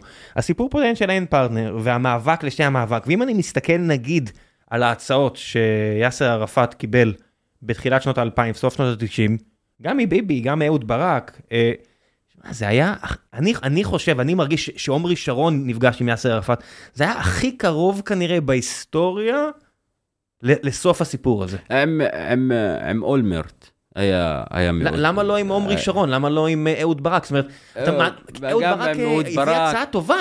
כן, אבל עם אהוד ברק היה, נותרו אז... מה, בדיוק עכשיו אני קורא, היה סוגיית ירושלים, שהייתה סוגיה הכי חשובה, שאז לא... על מה זה נפל לפי דעתך? ירושלים. מה בירושלים? כאילו, אני מאמין, מה שאני קורא, מה שאני מבין, שערפאת אחרי שהוא עשה את הצעד הגדול, הוויתור הגדול, להקים מדינה על 2, 22 אחוז מה, מהמולדת, והיו מספר סוגיות, סוגיות שקראו להם באוסלו, סוגיות הפתרון הקבוע, שזה הפליטים, ירושלים, הגבולות וההכרה. ואז מבחינת ערפאת היה הקמת המדינה שהבירה שלה ירושלים, כאילו זה הדבר הראשון שהוא רוצה לראות. ובסוגיית ירושלים, כאילו אני חושב שהחברה, כאילו ברק קיבל רגליים קרות. ובסוף אה, זה, זה נפל, אחר כך גם... אבל אתה לא מרגיש שזה נגיד נופל בדיוק למקום של מאבק לשם המאבק? זאת אומרת, אני אומר, אוקיי, אם קיבלת הרבה יותר ממה שהיה לך, פוליטית, לא נכון כבר לעשות את הצעד הזה ואז לראות מה הלאה? הרי מה העניין? גם דוד בן גוריון הרי עשה פשרות, זאת אומרת, לא, לא סתם הביוגרפיה שלו נקראת מדינה בכל מחיר. הרי גם היהודים לא קיבלו כל מה שהם רצו בתוכנית החלוקה. אה, והם הסכימו לזה, זאת אומרת, אחרי זה קיבלו, לקחו עוד, כבשו עוד, תקרא לזה מה שאתה רוצה, אבל יש את העניין של כן. פשרות עם המציאות, הרי אתה לא מקבל כל מה שאתה רוצה ב... לא, לא, אני, אני מבין אותך, גם ב, אולי ערפאת היה פרגמטי בעניין היה הזה. פרגמטי, ב... ערפאת? כן, בעניין באוסלו, הוא הלך לאוסלו ועשה את הוויתור הכי גדול ש... מה אתה מרגיש, זאת אומרת, כאדם... אה, עשו הפלסטינים, אבל אני רוצה להגיד משהו אחר, שיש בעיה הרבה יותר עמוקה בכל העניין של, העניין של ההסדר המדיני ושתי המדינות. הרי אם אני תומך או לא תומך, מה אני חושב היום? אני חושב שאם אתה רוצה. אם אתה לא הזוי או משיחי, אתה צריך להתייחס לעניין הזה של שתי מדינות בצורה רצינית. באמת, לבחון אותו, לקרוא אותו, לראות מה סט האפשריות. אם אתה לא הזוי, כמו ההזויים של סמוטריץ' והחבר'ה והמשיחיים, או הזוי מצד הפלסטיני שאומר, נגר, נגרש את היהודים ונזרוק אותם לים, או לא יודע, או תחזור לאיפה שאתה אה, אה, באת. אם אתה לא זה או לא זה, צריך להתייחס ברצינות לעניין הזה. ואז הם באים, מצליחים, כאילו, מרימים את הכפפה, כפי שאומרים, ובאים, ניגשים לפתרון שתי המדינות. יש שתי שאלות שאף אחד לא, לא מצליח לענות עליהן. קודם כל, האם יש הסכמה של שני הצדדים לפתרון שתי המדינות? אלו, הם מתחילים, הם מתחילים משא ומתן, אני, אני ואתה רוצים להיכנס מצא, למשא ומתן על זה שאתה מוכר לי את המחשב הזה. אני ואתה מסכימים שאתה מוכר לי... שהמחשב יעבור אליך. כן, אבל עכשיו... מחיר ותנאים. מחיר, כן. תנאים. האם שני הצדדים מסכימים על העניין של... עכשיו שתי... הרבה פחות מאשר לפני 20 שנה, לפני 23 שנה. לא, אני חושב, אני חושב שישראל מעולם לא הסכימה ל... ל... ל... איך. אתה יכול להגיד את זה? לשתי מדינות. היה לך ראש ממשלה פה שבאמת הציע. בצ... אבל אתה אומר, הנה, על ירושלים, כן, אם כאילו... הוא היה מוותר על ירושלים, אשכרה היה הסכם. כאילו. זה, העניין, אנחנו לא יכולים לוותר על ירושלים, זה, משהו הרבה יותר עמוק. אה, כאילו, רבין, כשהיה הכי קרוב לפתרון, הוא דיבר על אוטונומיה פלוס. וביבי בנאום בר אילן, הסוף אני אומר, אבל דיבר בין... על מדינה מינוס. לא, לא, אני חושב שככל שאתה מתרחק משנת 2000, הפתרון פחות קרוב. זאת אומרת, גם 95, זה... גם רבין, גם ביבי, הם היו רחוקים יותר מאשר שנת 2000, שזה בדיוק אחרי אה, היציאה מלבנון. זאת אומרת, אתה היה ממש, גם הנאום שאהוד ברק, שהוא עוזב את הכנסת לטובת שרון, הוא מדבר על ההיפרדות. גם אריק שרון אה, מגיע לשם, ואף אחד לא האמין לו. לא יהודים ולא ערבים, לא האמינו לו, כאילו היהודים אמרו שהוא עושה את זה כדי לברוח מהאי היווני ומדודי אפל וכאלה, הערבים לא האמינו לו כי התחביב של אריק שרון היה להרוג ערבים כל החיים שלו, אז מן הסתם יש ספקות לגבי זה, אבל אתה יודע, גם שנייה לפני ההתנתקות, ההיפרדות, עדיין שריד וחבר'ה אמרו, עזוב, זה לא יקרה, והוא אשכרה עשה את זה. זאת אומרת, היה בן אדם שאשכרה לא הפסיק לדבר במשך כמה שנים על היפרדות. כן, עכשיו, עכשיו נחזור לנקודה הזאת, אבל אמרתי שיש שתי בעיות היום עם פתרון שתי המדינות, שתיים, אנחנו לא יודעים אם יש שני הצדדים מסכימים עליו, עכשיו ביבי... אנחנו יודעים שהם לא מסכימים. כן, לא, עכשיו ביבי אומר שאני זה שימנע את מדינה, הוא התחיל את הקמפיין שלו, הרי... אני, אני מה, ביבי, רוב הקריירה שלו באמת עשה הכל כדי לסנדל מדינה ערבית. כן, כן, ואז הבעיה השנייה היא, כאשר מדברים על מדינה, על איזה סוג של מדינה מדברים. כאילו על מדינה שיש לה ריבונות ומשילות וכלכלה עצמאית וגבולות ויציאות וכניסות, או אנחנו מדברים על, אני ערף, ישות מוניציפלית שעושה את הביוב ואת, ואת המים, ואנחנו נייצר אותה, ועכשיו מדברים על זאת שמתחדשת ולא מתחדשת. אבל למה בבת אחת? אנחנו מדברים, ההסכם מדורג, הסכם מדורג זה רעיון טוב כאשר אני ואתה מסכימים על היעד הסופי. ואז אני אומר, אני אעשה את זה, אתה תעשה את אבל זה. למה חייב להסכים? א- איכשהו נגיע. תסתכל, נס- ב-2005, או, או נסכים על היעד או נסכים. עכשיו, לעניין שרון, וזה מביא אותנו למה שאנחנו חווים, אה, חווים היום. אני חושב, ולא רק אני, כאילו, אנשים הרבה אמרו את זה, ואני קראתי את זה, ההתנתקות כצעד חד צדדי, הוא נועד כדי לייצר את ההפרדה בין הזירות הפלסטיניות ולמנוע הקמת מדינה פלסטינית. שרון הגה את הרעיון הזה. ביבי ירש אותו ובנה עליו, בנה, אה, עליו אה, קריירה. הקריירה הזאת התרסקה בסוף על אה, קרקע המציאות, כאשר ביבי חשב שהוא ייכנס לספרי ההיסטוריה, כאשר הוא, אחרי שהוא הוריד את... הוא נכנס לספרי היסטוריה. כן, אבל זה, זה יש... הוא חשב שהוא יביא הסכם שלום גדול עם ערב הסעודית, כן. כן, הוא- לא, הוא חשב שאחרי שהורדתי את הסוגיה הפלסטינית מעל אה, הבמה הבינלאומית, עמד על האו"ם, על מפה שאין בה פלסטין אה, בכלל, ואז הוא אומר, אני קופץ עכשיו מעל הסוגיה הפלסטינית ואני מתחבר עם כל העולם ה- ה- הערבי. פתאום אנחנו אה, רואים עכשיו הסוגיה הפלסטינית מעסיקה את כל העולם, ב- מ- מטיוואן עד אה, אה, אנטרקטיקה. אנשים שלא ידעו בכלל לפני כן מה הייתי אומר להם אני פלסטין. חושב שהם לא יודעים, אבל זה בפה שלהם. לא, אם אתה אומר להם פלסטין, אומרים לך פקיסטן. עכשיו לא, פלסטין הם יודעים איפה זה פלסטין ומה מה הסיפור שלהם, וכל אחד יש לו, יש לו, יש לו דעה. ואתה חושב שזה טוב יותר? בעניין הזה. זה חזרת, בוא, אני אהיה יותר מדויק בניסוח כדי לא לקבל ביקור מהחבר'ה אה, הכחולים. אני חושב שאירועי השבעה באוקטובר החזירו את הסוגיה הפלסטינית על הבמה הבינלאומית, זו עובדה. זה עובדה. מה? זו עובדה. כן, אבל... אין להתווכח על זה. כן, אבל העובדות, אה, זה, זה אחד. והדבר אה, השני, שגם היא יוצרת אה, קרע או מתיחות, אה, חיכוך יתר, לא רק בין, בין הפלסטינים לבין המערב, אלא כאילו, כאילו היום בין כל המזרח לבין, לבין המערב. אני רואה שהיחסים מתחממים גם במקום הזה. יש תנודה של מאזן הכוחות העולמיים, יש ביקורת עולה על השליטה הבלתי מעורערת של ארצות הברית, יש אה, ביקורת אה, עולה, אה, אירופה חלשה מתמיד. כאילו אנ- אנחנו בנקודה קריטית שתעצב את המציאות של האזור בתקופה הבאה, ואני חושב שבהחלטה של מנהיגים פזיזים וחסרי אחריות פה בישראל, הם מובילים אותנו לתקופה, לא- לא שנה, לא שנתיים, עשור, שהוא יהיה עשור מאוד מדמם, אם ימשיך כפי שהוא ממשיך אה, פה, שבו לא הבן שלי ולא הבן שלך יוכלו לחיות פה, ואם אנחנו רוצים להם בני... אתה באמת חושב שזה המנהיגים אנחנו- הישראלים? זאת אומרת ש- שהמנהיגים ב... אני לא אגיד לבנון, כי זה לא באמת לבנון, לבנון מדינה יותר שסועה מישראל איכשהו, אבל ש- כשהחיזבאללה והחות'ים ואיראן וכל החבר'ה האלה, אתה באמת חושב שישראל אחראית לכך שהם מחפשים מלחמה? זאת אומרת, זה לא ב... הייתי בחוות שבא. ישבתי בחוות שבא מספיק אה, ב- בינואר מושלג כדי להבין שאין שום קשר בין חוות שבא לבין דרישה הגיונית. הם רוצים מלחמה לשם המלחמה. זאת אומרת, אני לא חושב שיש שעון בטהרן שסופר אחורה לסוף הישות הציונית כי המנהיגים הישראלים אמרו אה בצינגה למה. לא, אני, לא יודע מה, העניין ביחס לאיראן, אבל... תשמע, יש ריבוי זרועות, והמציאות היא מציאות... או אסד, אתה יודע, אני מסתכל, אסד לא פותח פה במלחמה כי באמת אכפת לו אה, מהפלסטינים, אה, אני לא מאמין לזה לא, פשוט. לא, לא, אני לא אומר את זה.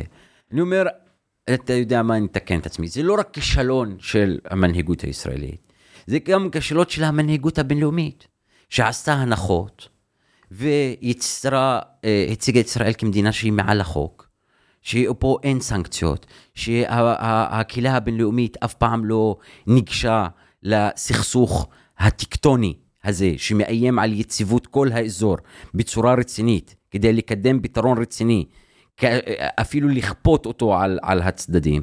זה כישלון גם של המנהיגות הקהילה הבינלאומית. זה גם כישלון של המנהיגות אה, הפלסטינית, שיש עליה, עליה אחריות לקדם אה, חזית אחידה. אבל אנחנו פה מדברים מתל אביב. אתה אמרת שאנחנו אצלנו מדברים בעברית, וה, והניסיון שלנו הוא להשפיע על האנשים שבוחרים בסוף את המנהיגות הישראלית. לא, אני לא עכשיו פודקאסט הזה. לא- אין לי אפילו לא- יומרה להשפיע, לא אני- ישמיע- אני מדבר כדי להבין בעצמי גם. כן. אבל גם הפודקאסט הזה, בואו נסכים שחות'ים לא, כאילו, ישבו ביחד. יש כמה איראנים ששומעים אותו, אבל אה, לא, לא, לא, ואני חושב שהמטרות שלהם זה כדי שהמומחה לענייני יהודים באיראן יושב ומאזין, כן. אז הם לא ישמעו אותו, אז פה אנחנו מדברים, וכן, יש משבר מנהיגותי, וזה לא, וואלה, אני אומר משהו חדש. אני משער לעצמי שלפני 7 באוקטובר, גם אתה הפגנת ברחובות. כן, אני לא מבסוט על הממשלה הזאת. כן, וצעקת עליך. אני וזה לא צועק, אבל אני לא מבסוט עליהם. וזה, לא. כבר עשור שהמצב הוא ככה, ואי אפשר להיתמם, והמציאות שנוצרה פה היא מציאות של שליטה ושל הפרדה ושל חיים אומללים, ונחיה על חרבנו, והציבור הישראלי הת, התמכר ב, ב, ב, ב, בעשור האחרון למילות כמו נטרול וחיסול. וכאילו הכל בקליק ככה, אין צורך, זה הכל טכנולוגי, אנחנו, אין פה מעורבות של יד אדם, והטכנולוגיה מגינה עלינו, ופשוט התמכר למציאות אז זה הזאת. לא קצת לברוח, הרי מ... אתה ציינת את ירושלים ואת העניין של מי ישלוט על הגבולות. אני, אני אומר, יש, יש, יש אה, פיל נוסף בחדר שהוא די גדול, והוא כן. רק הולך וגדל אה, אקספוננציאלית אפילו, Mm. ככל שהשנים עוברות, מה לעשות, אנשים מביאים הרבה ילדים. אה, הסוגיה של הפליטים.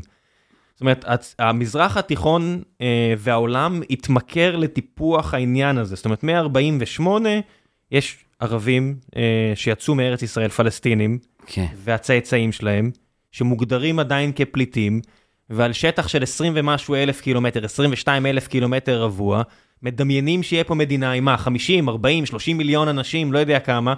אני אומר, מה אונר"א לא, שמנציחה את הדברים האלה, הרי בסופו של דבר לא יכול להיות פתרון שייתן אה, באמת אה, מענה אה, לבעיה הזו בארץ ישראל. השאלה הזאת, האמת, היא שאלה... אה, אנשים יושבים כאילו, במחנות פליטים. כן, תמיד חוזרים עליה, כאילו... אתה לא כאילו, חושב שזה כאילו, סופר חשוב? אפילו מסנדל את הדברים, וזה הבעיה גם בשיח הפוליטי. אתה לא חושב שזה חשוב? אני אגיד לך, תמיד אה, כשיש כזה הציר זמן בשיח הפוליטי בין ישראלי לפלסטיני הוא תמיד לא ברור. אנחנו מדברים על 67, קופצים ל-48, חוזרים ל-67. לא, העולם החזיר את זה כל הזה, ל-48, כל- תראה, כולם מדברים על אוקיי, 48. ואז אנחנו היום נדבר על 48. זכות השיבה היא זכות המוכרת במשפט הבינלאומי כזכות אישית, לא זכות קולקטיבית. אנשים יש להם זכות לחזור לארצם בצורה, בצורה, בצורה אישית. וכאשר יש פתרון שהוא ססטיינבל, לדוגמה, אנחנו מספרים ומחקרים מראים כאשר אחרי אוסלו היה חזרה של כמעט 250 אלף פלסטיני לתוך גבולות הגדה המערבית והתמ"ג עלה. ואז השאלה היא, לא השאלה עכשיו אם יחזור, עכשיו יהודים תמיד חושבים הם מדברים על הזכות, על, על הזכות השיבה ועל על השיבה. כאילו אנשים רוצים לחזור לתל אביב, אנשים רוצים לחזור ל...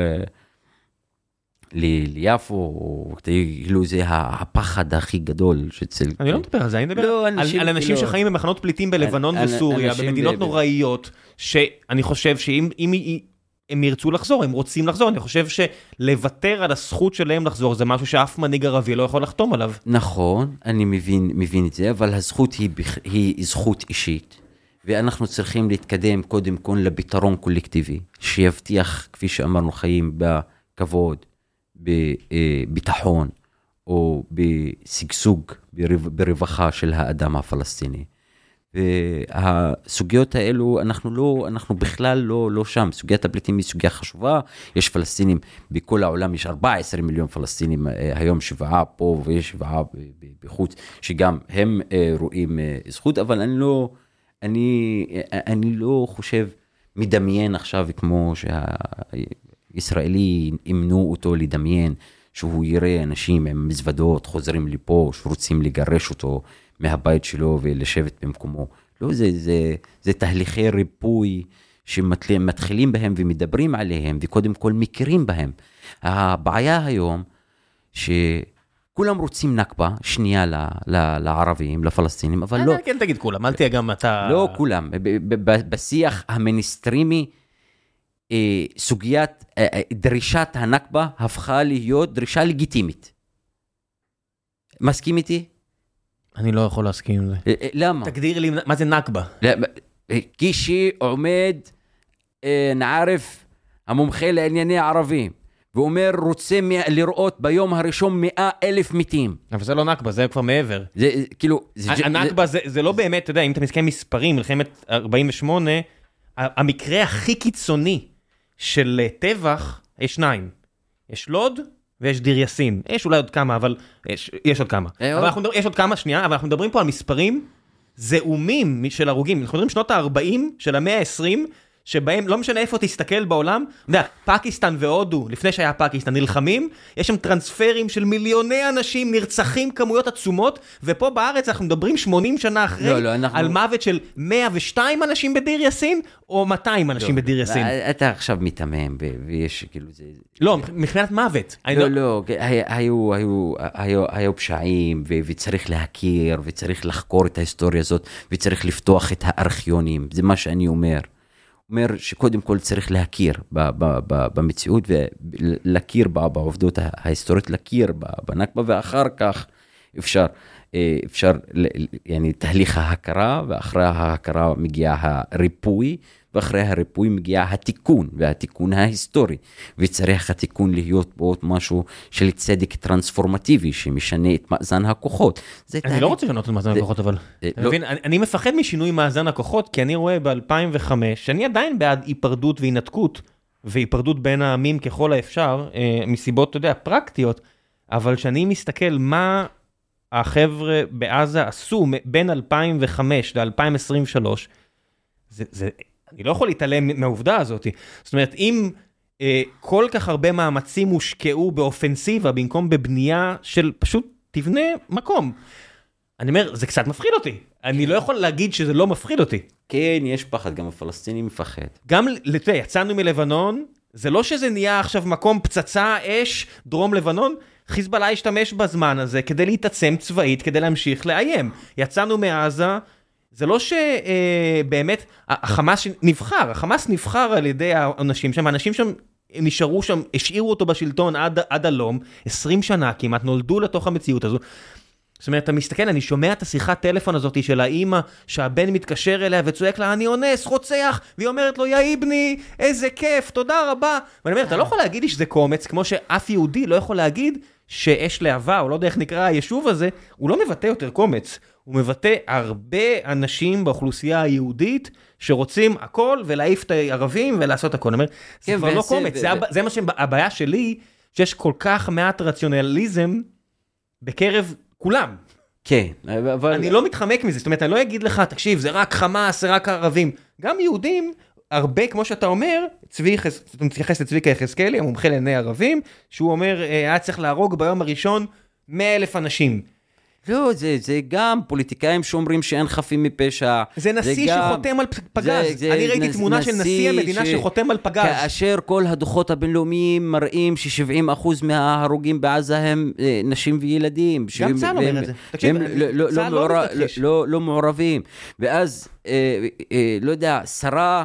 למעמד האישה באנגלית אומרת לא אכפת לי מנשים בעזה ולא? אכפת לי מילדים בעזה. מאי גו- מאי גולן. אני לא אכפת לי ממאי גולן, אבל בעולם רואים אותה כשרה למעמד האישה. וישראל אומרים שהיא כאילו נלחמה על מקום הליברלי וזה מה שקורה. כאילו השיח הזה הפך להיות שיח מיניסטרימי, השיח של ה genocide, השיח של הנכבה, השיח של... אה, עכשיו גם ראיתי סטיקר ב, ב, ב, ב, ברכב בדרך שלי לפה, כמה סטיקרים, finish them. מה זה finish? כאילו, to, to finish who? ראיתי את זה. ואותו דבר גם לעניין, אז, אז יש פה בעיה שהיא חוסר רציונליזציה. עכשיו בוא נדבר, אתה דיברת על הפחד פה, אמרת שיש פחד, והפחד שלי, כבר- אני לא מדבר, אני כן, לא יכול וה- לדבר בהכליל, כאילו, אני מדבר על לא, עצמי. אתה מדבר על עצמך והפחד הוא אמיתי, גם פלסטיני יש לו פחד, אבל ה- ה- השאלה, השאלה היא איך, איך, איך אנחנו יוצרים מערכת אה, הסדר, היום כולם מדברים על הסדר מדיני, על מערכת אה, הסכמית שתבטיח, תענה על הפחדים הכי עמוקים אה, שלך ותענה על הפחדים הכי עמוקים של הצעיר הפלסטיני. תחשוב על צעיר בן אה, 17 ב- בעזה שלא ראה בחיים שלו חוץ מעזה, או צעיר בן 17 ברמאללה שמריח את הים כל יום בבוקר. ברמאללה אתה יכול להריח את הים.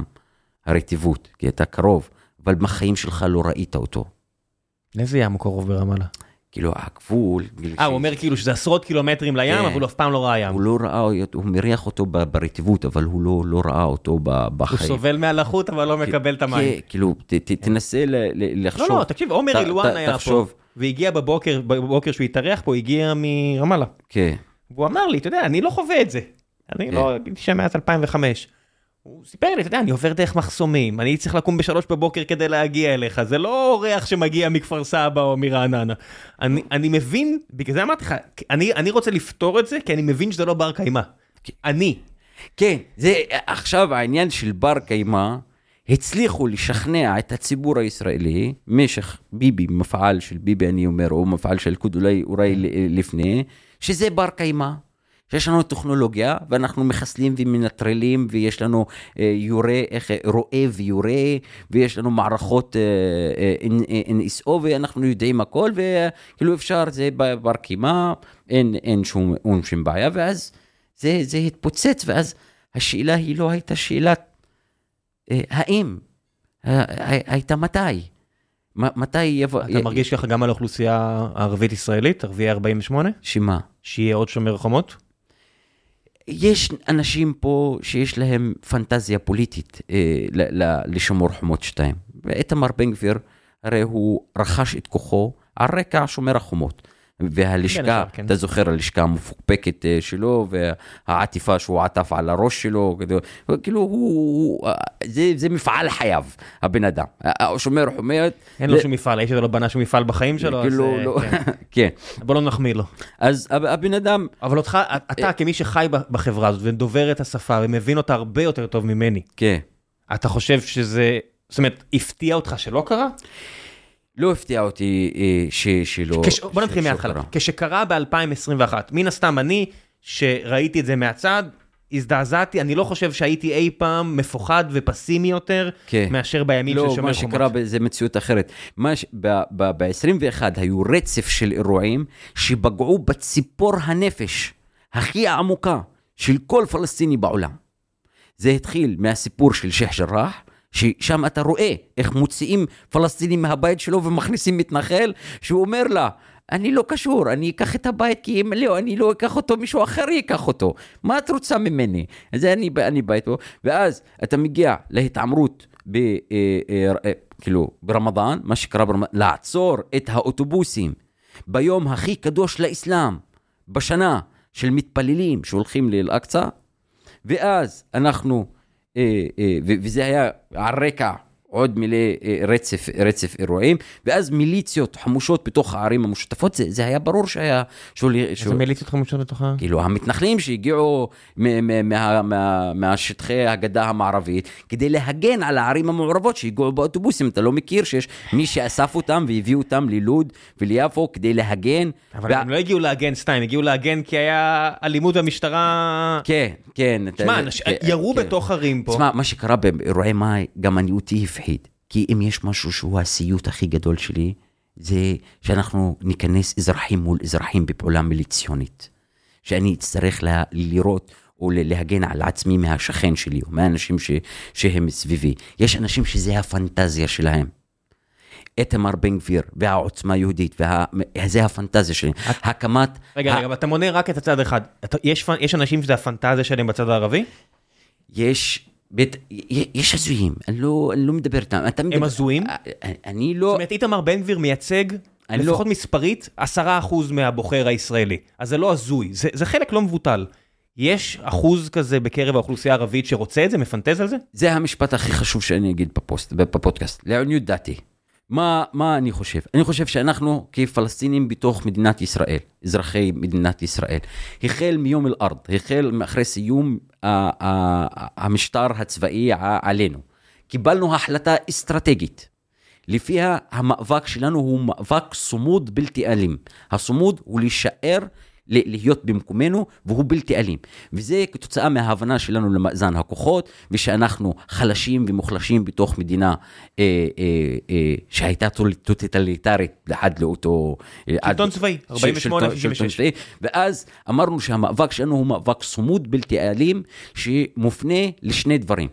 קודם כל, לשמור על האדמה, האדמה שלנו, כי היא המקור פרנסה שלנו, כי היא מקור הזהות שלנו, כי זה, כי זה שלנו.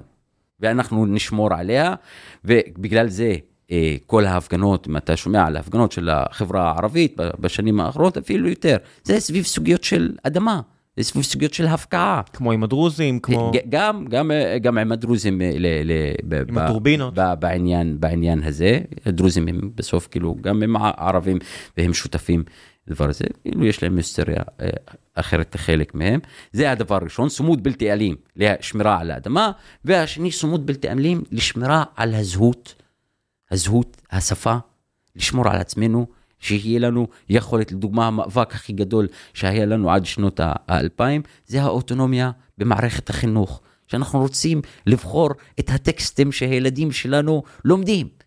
מגיע לי שאני אבחר את הטקסט שהילד שלי אה, קורא. גם, לא. לי, גם לי מגיע. כן. אבל, אבל גם אני לא מקבל את זה. כן, אבל אני איש שב"כ. הוא זה שבוחר את, ה, את, ה, את, ה, את הטקסט שאני לומד. ואיש שב"כ שממנה את מנהל בית הספר שבו אני לומד. ואיש שב"כ יושב בוועדה של מינוי המורים בבית הספר. אז הקולקטיבית, אני טוען שקולקטיבית, המאבק של הפלסטינים בתוך מדינת ישראל היה סמוד בלתי אלים, ובאירועי שבעה אה, אה, באוקטובר אה, היו, יש קודם כל את ה... את ה תכף נגיע לשלב השאלות מן הקהל, בסדר? מחכות לך הרבה שאלות. כן. ואז אה, אמרנו, יש... אה, אה, עכשיו, מה שקרה לספעה אוקטובר, קודם כל, האירוע הפתיע, והאזרחים הפלסטינים, האזרחים הערבים היו חלק מהנפגעים וחלק מהאנשים שתרמו. הדבר השני, הפחד הוא היה פחד אמיתי. תשמע, המשטרה עצרה את הנהגת הציבור הערבי. יו"ר ועדת המעקב ושלושה חברי כנסת לשעבר, בגלל שעבדו, עמדו עם שלט בצומת. זה לא שבאו אליי המשטרה, אני בסוף בן אדם פרטי, אני לא מייצג אף אחד חוץ מעצמי. הם עצרו את הנהגת הציבור הערבי כי עמד עם שלט, מוחמד ברכה. תראה איזה מסר זה יכול להגיע, זה, זה יכול לייצר. הם עצרו מישהי שעשתה גרפיטי על אה, שער בעומר, כן? לא רק מוחמד ברכה. כן. זה אחרת. מוחמד ברכה זה יו"ר ועדה הפוליטית הכי עליונה בתוך הציבור הערבי, ללכת לעצור, אה, וחברי כנסת, כאילו זה מסר, כאילו אתם רואים גם את המנהיג שלכם, אני מטרטר אותו לתחנת משטרה. אני באו אליי המשטרה, על מה? באו להורים שלי עם, עם, עם, עם נשקים שלופים ומאיימים על אימא. על מה זה היה? מה... לא יודע, אני לא יודע עד היום על מה הם בא, באו אליי. על תלונות שהגישו נגדי, לא יודע, ארגוני רדיפה, או על, על, על, אני לא יודע על מה, ועל עשרות, וזו לא פעם הראשונה. ואז מגיעים אליי, ואז אני הולך לתחנה, אחרי שבאו אליי המשטרה, אני אומר להם, חבר'ה, על מה? כאילו, מה, מה קורה לכם? יש לכם אישורים? אני עורך דין, הרי, מה, למה אתם לא...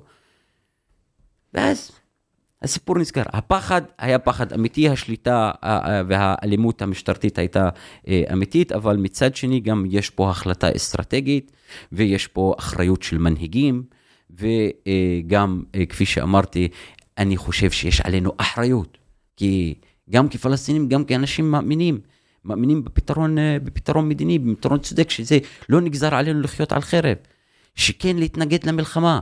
זה שהיום שהיום המדינה משתיקה באלימות כל קול שמתנגד למדיניות הממשלה, שמתנגד למלחמה, זה, זה, זה בלתי סביר בעליל. לא, היא לא, היא לא משתיקה הכל. כאילו, אתה, את, הנה, אתה עכשיו מבטא את המילים האלה, אני מניח שאף אחד לא יעצור. אני רוצה להאמין שאף אחד לא יעצור. אני, אנחנו רוצים להאמין. אנחנו רוצים להאמין, אנחנו לא כן. לא בטוחים בזה. כן, אבל אני, אני, אני, אני מאמין שלא יעצרו אותך בסוף הפודקאסט. זאת אומרת, אה. אנחנו לא במקום שהמשטרה באמת עוצרת הכל, אבל היא באמת עשתה מספיק כדי שנדבר על זה. כאילו, היא... חשוב לי להגיד, זאת אומרת, אני לא... אבל בית משפט עליון, כן. כאילו, מנע הפגנה של, של הציבור הערבי נגד, נגד, נגד המשטרה. דקה לפני שבעה באוקטובר, אנשים פה יצאו לרחובות כדי להגן על זכויות, ה, על הדמוקרטיה. ואז בחסות המלחמה במצב החירום דורסים את הדמוקרטיה ודורסים את כל הערכים. אז אני לא מדבר רק על אנשים פרטיים, אני מדבר גם על דוקטורים ועל פרופסורים ועל אנשים שמפחדים להתפתה, ואז אף אחד לא עומד לצידם, ואנחנו מקבלים את זה בתור גזורת גורל. אה, מדינות טוטליטריות שלוקחות, או מדינות בכלל, שלוקחות לעצמן, לעצמן כוח, הן לא נוטות לוותר עליו לאחר מכן. באופן כללי זה ככה. אה, בואו נעשה קצת שאלות מן הקהל, כל שאלה פה היא אה, פצצה גדולה, בכוונה השארתי מספיק זמן, השלמתי עבודה לפני ואחרי, כדי שיהיה לנו זמן להקדיש להכל ולתת לך את הבמה, בלי שאני אקטע אותך, כי כל השאלות פה הן פצצות. פצצה מתקתקת. אל תגיד את זה, ייקחו אותך. אנחנו צוחקים, אבל אתה יודע, אני לא צוחק לגמרי. אה, רגע, לפני שאנחנו מתחילים, אתה באידאה שלך, אתה מאמין ש... זאת אומרת, בעתיד הכי טוב, יש פה מדינה יהודית? זה הגיוני שאתה אומר, זאת אומרת, ליהודים תהיה מדינה? השאלה, על יהודים יהיה מדינה, בטח, אין בעיה. לא מדינה עם יהודים, מדינה ליהודים. כן, יהודים יש מדינה, כבר יש מדינה. לא, זה שיש, יש, אבל האם בפתרון שאתה שואף עליו, אין יותר את המדינה הזאת. לא, לא, אני אומר מה המשמעות של המדינה היהודית. הרי גם אתה לא יודע מה המשמעות של המדינה היהודית. המשמעות של המדינה היהודית... אני יכול להגיד לך? מבחינתי המשמעות של המדינה היהודית היא דבר ראשון, מקום מקלט ליהודים. כן. מבחינתי, אה, אלפיים שנים של הגדרה עצמית של יהודים, כמו שאני אומר, פלסטינאים מגדירים את עצמם, אני לא יכול להתווכח. כן. יהודים מגדירים את עצמם כבר כאלפיים שנה, ובהרבה מקומות בעולם, זה לא משנה אם זה דמשק, או אה, פולין, או אוקראינה, או לא יודע איפה, אה, די עשו להם חיים קשים. אז אני אומר, יש מקום אחד בעולם, פצפון, 22 אלף קילומטר, שהוא מדינת מקלט, וכל יהודי שרוצה מוזמן להגיע למדינת המקלט כן, הזו. עכשיו... בראש ובראשונה, אני אומר, זה מבחינתי כלקח לאלפיים שנה האלו, זה מה שאני צריך כן, שיהיה. כן, כן, אבל זה ההגדרה שלך כחילוני תל אביבי. שאלת אותי. כן, כן, כחילוני תל אביבי. נכון, אני בן אדם לא דתי. חי, חי נכון. ועובד הייטק, אבל זה לא... גם אם לא הייתי עובד הייטק, אני אומר, זה באמת כן, הגדרה של יהודי חילוני. כן, אבל נכון. זה לא ההגדרה. הרי אם אנחנו מדברים על זה ועל הסמלים ועל החגים, אין לי בעיה עם סמלים והחגים. וגם אה, השאלה היא מה המשמעות של היהדות, כי לסמוטריץ' יש הגדרה אחרת למדינה יהודית, וליהדות הדירה יש בהגדרה אחרת למדינה יהודית. גם אני, אתה יודע, גם היא מפריעה לי, אני מניח, יותר, לא פחות משהיא מפריעה לך. ושאלת הדת והמדינה פה, מה ההפרדה בין דת למדינה, היא מאוד מאוד קריטית. וגם מה המשמעות של מדינה יהודית, האם יהודי יש לו זכות לביטחון ולשוויון ולרווחה בתוך המדינה הזאת? בטח, האם יש לו, הזכות הזאת היא להיות עליון. על כל האנשים הקיימים? לא. וגם מי מגדיר העניין מי הוא יהודי, מי מגדיר אותו? יש מונופול של האורתודוקסים, של הרבנות האורתודוקסית להגדרה מי הוא יהודי. ואז כן. אוקראיני יכול להיות שהוא לא יהודי, אתיופי יכול להיות שהוא לא יהודי, ואז יש פה הפקעה של מה המשמעות של המילה יהודי, ומה המשמעות של מדינה יהודית, שצריך לקיים עליה דיון בין החברה היהודית, שהדיון הזה לא מתקיים אף פעם. כאילו עכשיו, כשמדברים מדינה יהודית, אתה שואל, מה המשמעות של המילה? על מה אני חותם? הרי אתה אומר לי, תחתום לי פה. על מה? לא, לא חתמתי, רק שאלתי. כן, אבל על מה אני חותם? על האם אני חותם על ההכרה שלי שאני נחות ממך? האם זה הכרה ש... אה, אה, כאילו... ש... אה, זה צריך להיות ברור, אבל העניין של הזכות של היהודי לביטחון ולחירות ולשוויון, בטח, כאילו מה, אני, אני, יש לי פרויקט שהוא אנושי, לא, לא רוצה לתקן טעות בטעות, לא רוצה לייצר אומללות באומללות, כפי שעושים עכשיו בעזה. טוב, יש פה, בוא נעבור לשאלות, לשלב השאלות, מן הסתם אה, רובן קנטרניות, ואתה תצטרך להתמודד איתן, או אם בא לך. אתה רוצה שאני אקריא את זה כמילה מילה, או שאני... בבקשה. אסנטז. שמע, הרבה שואלים פה, אה, אם אתה כל כך אה, זה, למה אתה לא עובר לגור בעזה? למה אתה לא עובר לגור ברמאללה? כן, אני, כן. אני, אני אצמצם את, ה, את השאלות לג'יסט. כן, כן, זו שאלה יפה, למה אתה לא עובר? כי חבר'ה, המדינה באה אליי, אני לא הלכתי אליה. אני הייתי בדיר חנא, סבא שלי היה בדיר חנא, והמדינה הגיעה אליו. כאילו, אני לא באתי לישראל, לא מהגר. זה גם הבעיה עם השיח המולטי קלצ'רליזם, וה, והשיח של המגזרים. כאילו, שכאילו מתייחסים אליי כאילו אני איזה מהגר שהגעתי, או, או לא, אני עם יליד. אני חלק מעם יליד, שהיה נמצא ב, ב, ב, ב, ב, בתוך הארץ הזאת. למה לי לי לעבור? אני רוצה שגם לבן אדם שברמאללה יהיה זכות לשוויון ולכבוד, ואני לא רוצה להיאחז בפריבילגיות שלי. תמיד אומרים, אבל אתה ישראלי, למדת עברית, אה, אתה באוניברסיטה, למה לך ולדאוג לאנשים, תתנתק. לא, אנחנו לא... יש פה... יש פה כאילו סוגיה שהיא הרבה יותר עמוקה, יש פה היסטוריה, יש פה, יש פה עמים, אני לא יכול להתנתק מהם. ואם אני הוגן, אני אשאל את השאלה, אה, לא יודע, אתם מבקשים מכל יהודי ציוני אמריקאי לבוא לגור בתל אביב? הוא יכול להיות יהודי ציוני אמריקאי ולגור בברוקלין. לא, וגם אין מונופול של מדינת ישראל על היהדות. דוגמה עכשיו בטוויטר, אני רואה הרבה, אה, הרבה אנשים, שאם יש יהודי שמבקר את מדיניות ישראל או את המלחמה בעזה, אומרים עליו, הוא לא יהודי. self-hating Jew. או self-hating Jew או לא יהודי. כאילו לישראל יש בעלות ומונופול על היהודים בכל העולם. לא, זה לא נכון. לא, אתה יכול להיות אה, יהודי שונא ציונות. זה כן. לא, הציונות, אתה יודע, מה זה הציונות? רעיון של יהודי מגיע למדינה והמדינה היא בארץ ישראל. אתה יכול להיות נגד לא, זה. אבל אתה רואה גם שיש שינוי בדעת הקהל בכל העולם. חזרתי ממונטריאל, פגשתי צעירים שהם יהודים, אין להם שום קשר לבית. עשה לך חשק? לא, האמת יפה. זה מקום מושלם. האמת, אחד הערים המגניבות שכאילו... אה, אוניברסיטה מדהימה מגיל, יש לי חברים שגרו שם ואני... כן. אני מרגיש שיש לי פחות ופחות אה, אופציות, גם שאנחנו מתבגרים אה, להגר, אבל... נכון.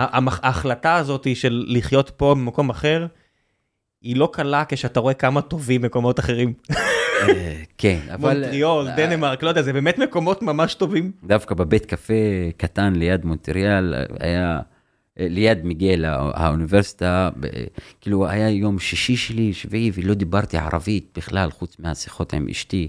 אז נכנסתי לבית קפה כזה, לשבת קפה ולקרוא. ואז בכניסה אמרתי סלאם עליכום, לא יודע איך זה יצא, ואז הבריסטה אמר לי עליכום סלאם, ועליכום סלאם, ואז אומר לו, מאיפה אתה? אמרו לי, אני מנבלוס. ואז אומר לו, אני מחיפה. אתה אומר מחיפה או מדיר חנה? כאילו, אני גר בחיפה. איך אומרים? כאילו, אני... רגע, חיפה זה... מה שם, יש שם ערבי לחיפה? חיפה. חיפה זה חיפה? כן, חיפה זה חיפה. כאילו, אני לא... זה תמיד סיפור, איך אני מציג את עצמי, אז אני אומר... תספר, זה הפורמט, אחי, זה הפורמט. כן, כאילו זה, זה, זה סיפור, במובן הזה, אני מציג את עצמי כפלסטיני, זהו, כאילו בחו"ל, מה, איפה, where are you from? פלסטיין. כאילו, ואז הם מתקדמים, או אם אני פוגש אה, אה, ערבי, where are you from? I say Jerusalem.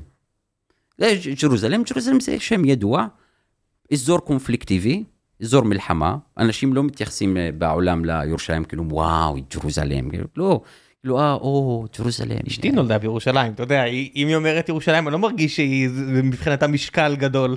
לא, לא, אני מדבר כאילו עכשיו עם האחר, כן, בחו"ל. אז אתה, אתה אומר ג'רוזלם, הוא אומר, או, ג'רוזלם. עכשיו, או בכלל אתה אומר. לא, בכלל. בכלל? כן, כן. מה, אתה לא חושב שזה בראש שלך? האמת, כאילו, זה קרה לי בכמה מקומות אה, בעולם, או, אין ג'רוזלם, כאילו, you, it's tough, man, אני, I like Jerusalem, but, אה, אז אני אומר ירושלים, כאילו ירושלים, אז יודעים מה זה ירושלים, כי אני לא רוצה להיכנס אה, יותר מדי לשיחות. ואז השאלת, השאלת האזרחות, כן, ישראליות, לא ישראליות, כאשר... אתה לא מציג את עצמך בתור ישראלי בשום סיטואציה. אה, אלא אם כן אתה חייב, אתה יודע, שואלים אותך במעבר גבול בקנדה לא. ארצות הברית, אתה תגיד ישראלי, אני לא, מניח. אני גם, בתקופה הזאת, בשנה האחרונה, כאשר נהייתי יותר פעיל בזירה הזאת, אני, כשאני עומד ליד, לדוגמה, ארגון זכויות אדם, אני נציג של ארגון זכויות אדם, שאני מסכים איתו, ואני מסכים איתו על החזון, ואני מסכים איתו על, על הערכים, ויש לנו פרויקט משותף. כן, אני נציג של ישראל. אני נציג, אני פלסטיני אזרח ישראל, אה, ישראל ואני נציג, רק במקרה הזה של, של, אבל אני לא מציג, אמרתי לך, דיברנו על זה, אני חושב שעדיין אין לי ישראליות, יש פה דיכוטומיה בין יהודי לא יהודי, ו... אה, ואני לא, לא אוהב להיכנס יותר מדי להסברים, לפעמים זה יוצר לי כזה גם מקרים. לדוגמה, בנמל התעופה של איסטנבול, החדש, לא יודע, היית בו? עדיין לא הייתי בטורקיה אף פעם. כן, אה, כאילו גם לקונקשן. אני קרח, אם אני נוחת בטורקיה זה רק כדי לעשות, אה, אני חוז- אני חוזר עם שיער כמו שלך.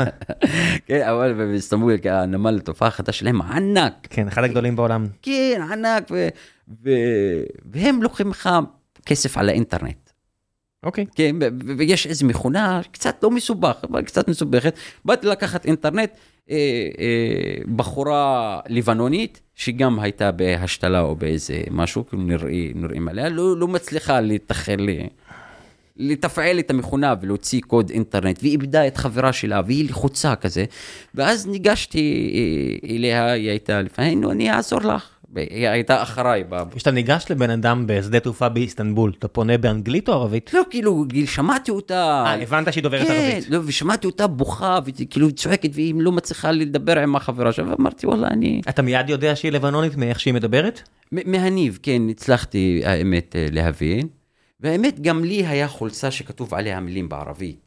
אז כאילו, היא ניגשה אליי ואני ניגשתי אליה, זה היה טף, מקרה שמישהו רוצה עזרה, אבל הוא מתבייש ל... ושכנע לנו ערבי, ואז היא ניגשה, ניגשה אליי, ונראה שהיא וואלה לא, בחורה הייתה בשופינג, היא אמרה, אני באתי לשופינג פה, ולא יודע, ואז אני רוצה להוציא אותה, כדי להוציא קוד של האינטרנט מהמכונה הזאת, צריך אה, להשתמש בפספורט. ואז אני הוצאתי את הפספורט שלי, ואז פתאום היא רואה את הסמל ה- ה- של ישראל, בינתיים היא מדברת מהטלפון שלי. היא מתחברת דרך הטלפון שלי לאינטרנט, ואז היא רואה את זה, כאילו היא נכנסת לקריזה.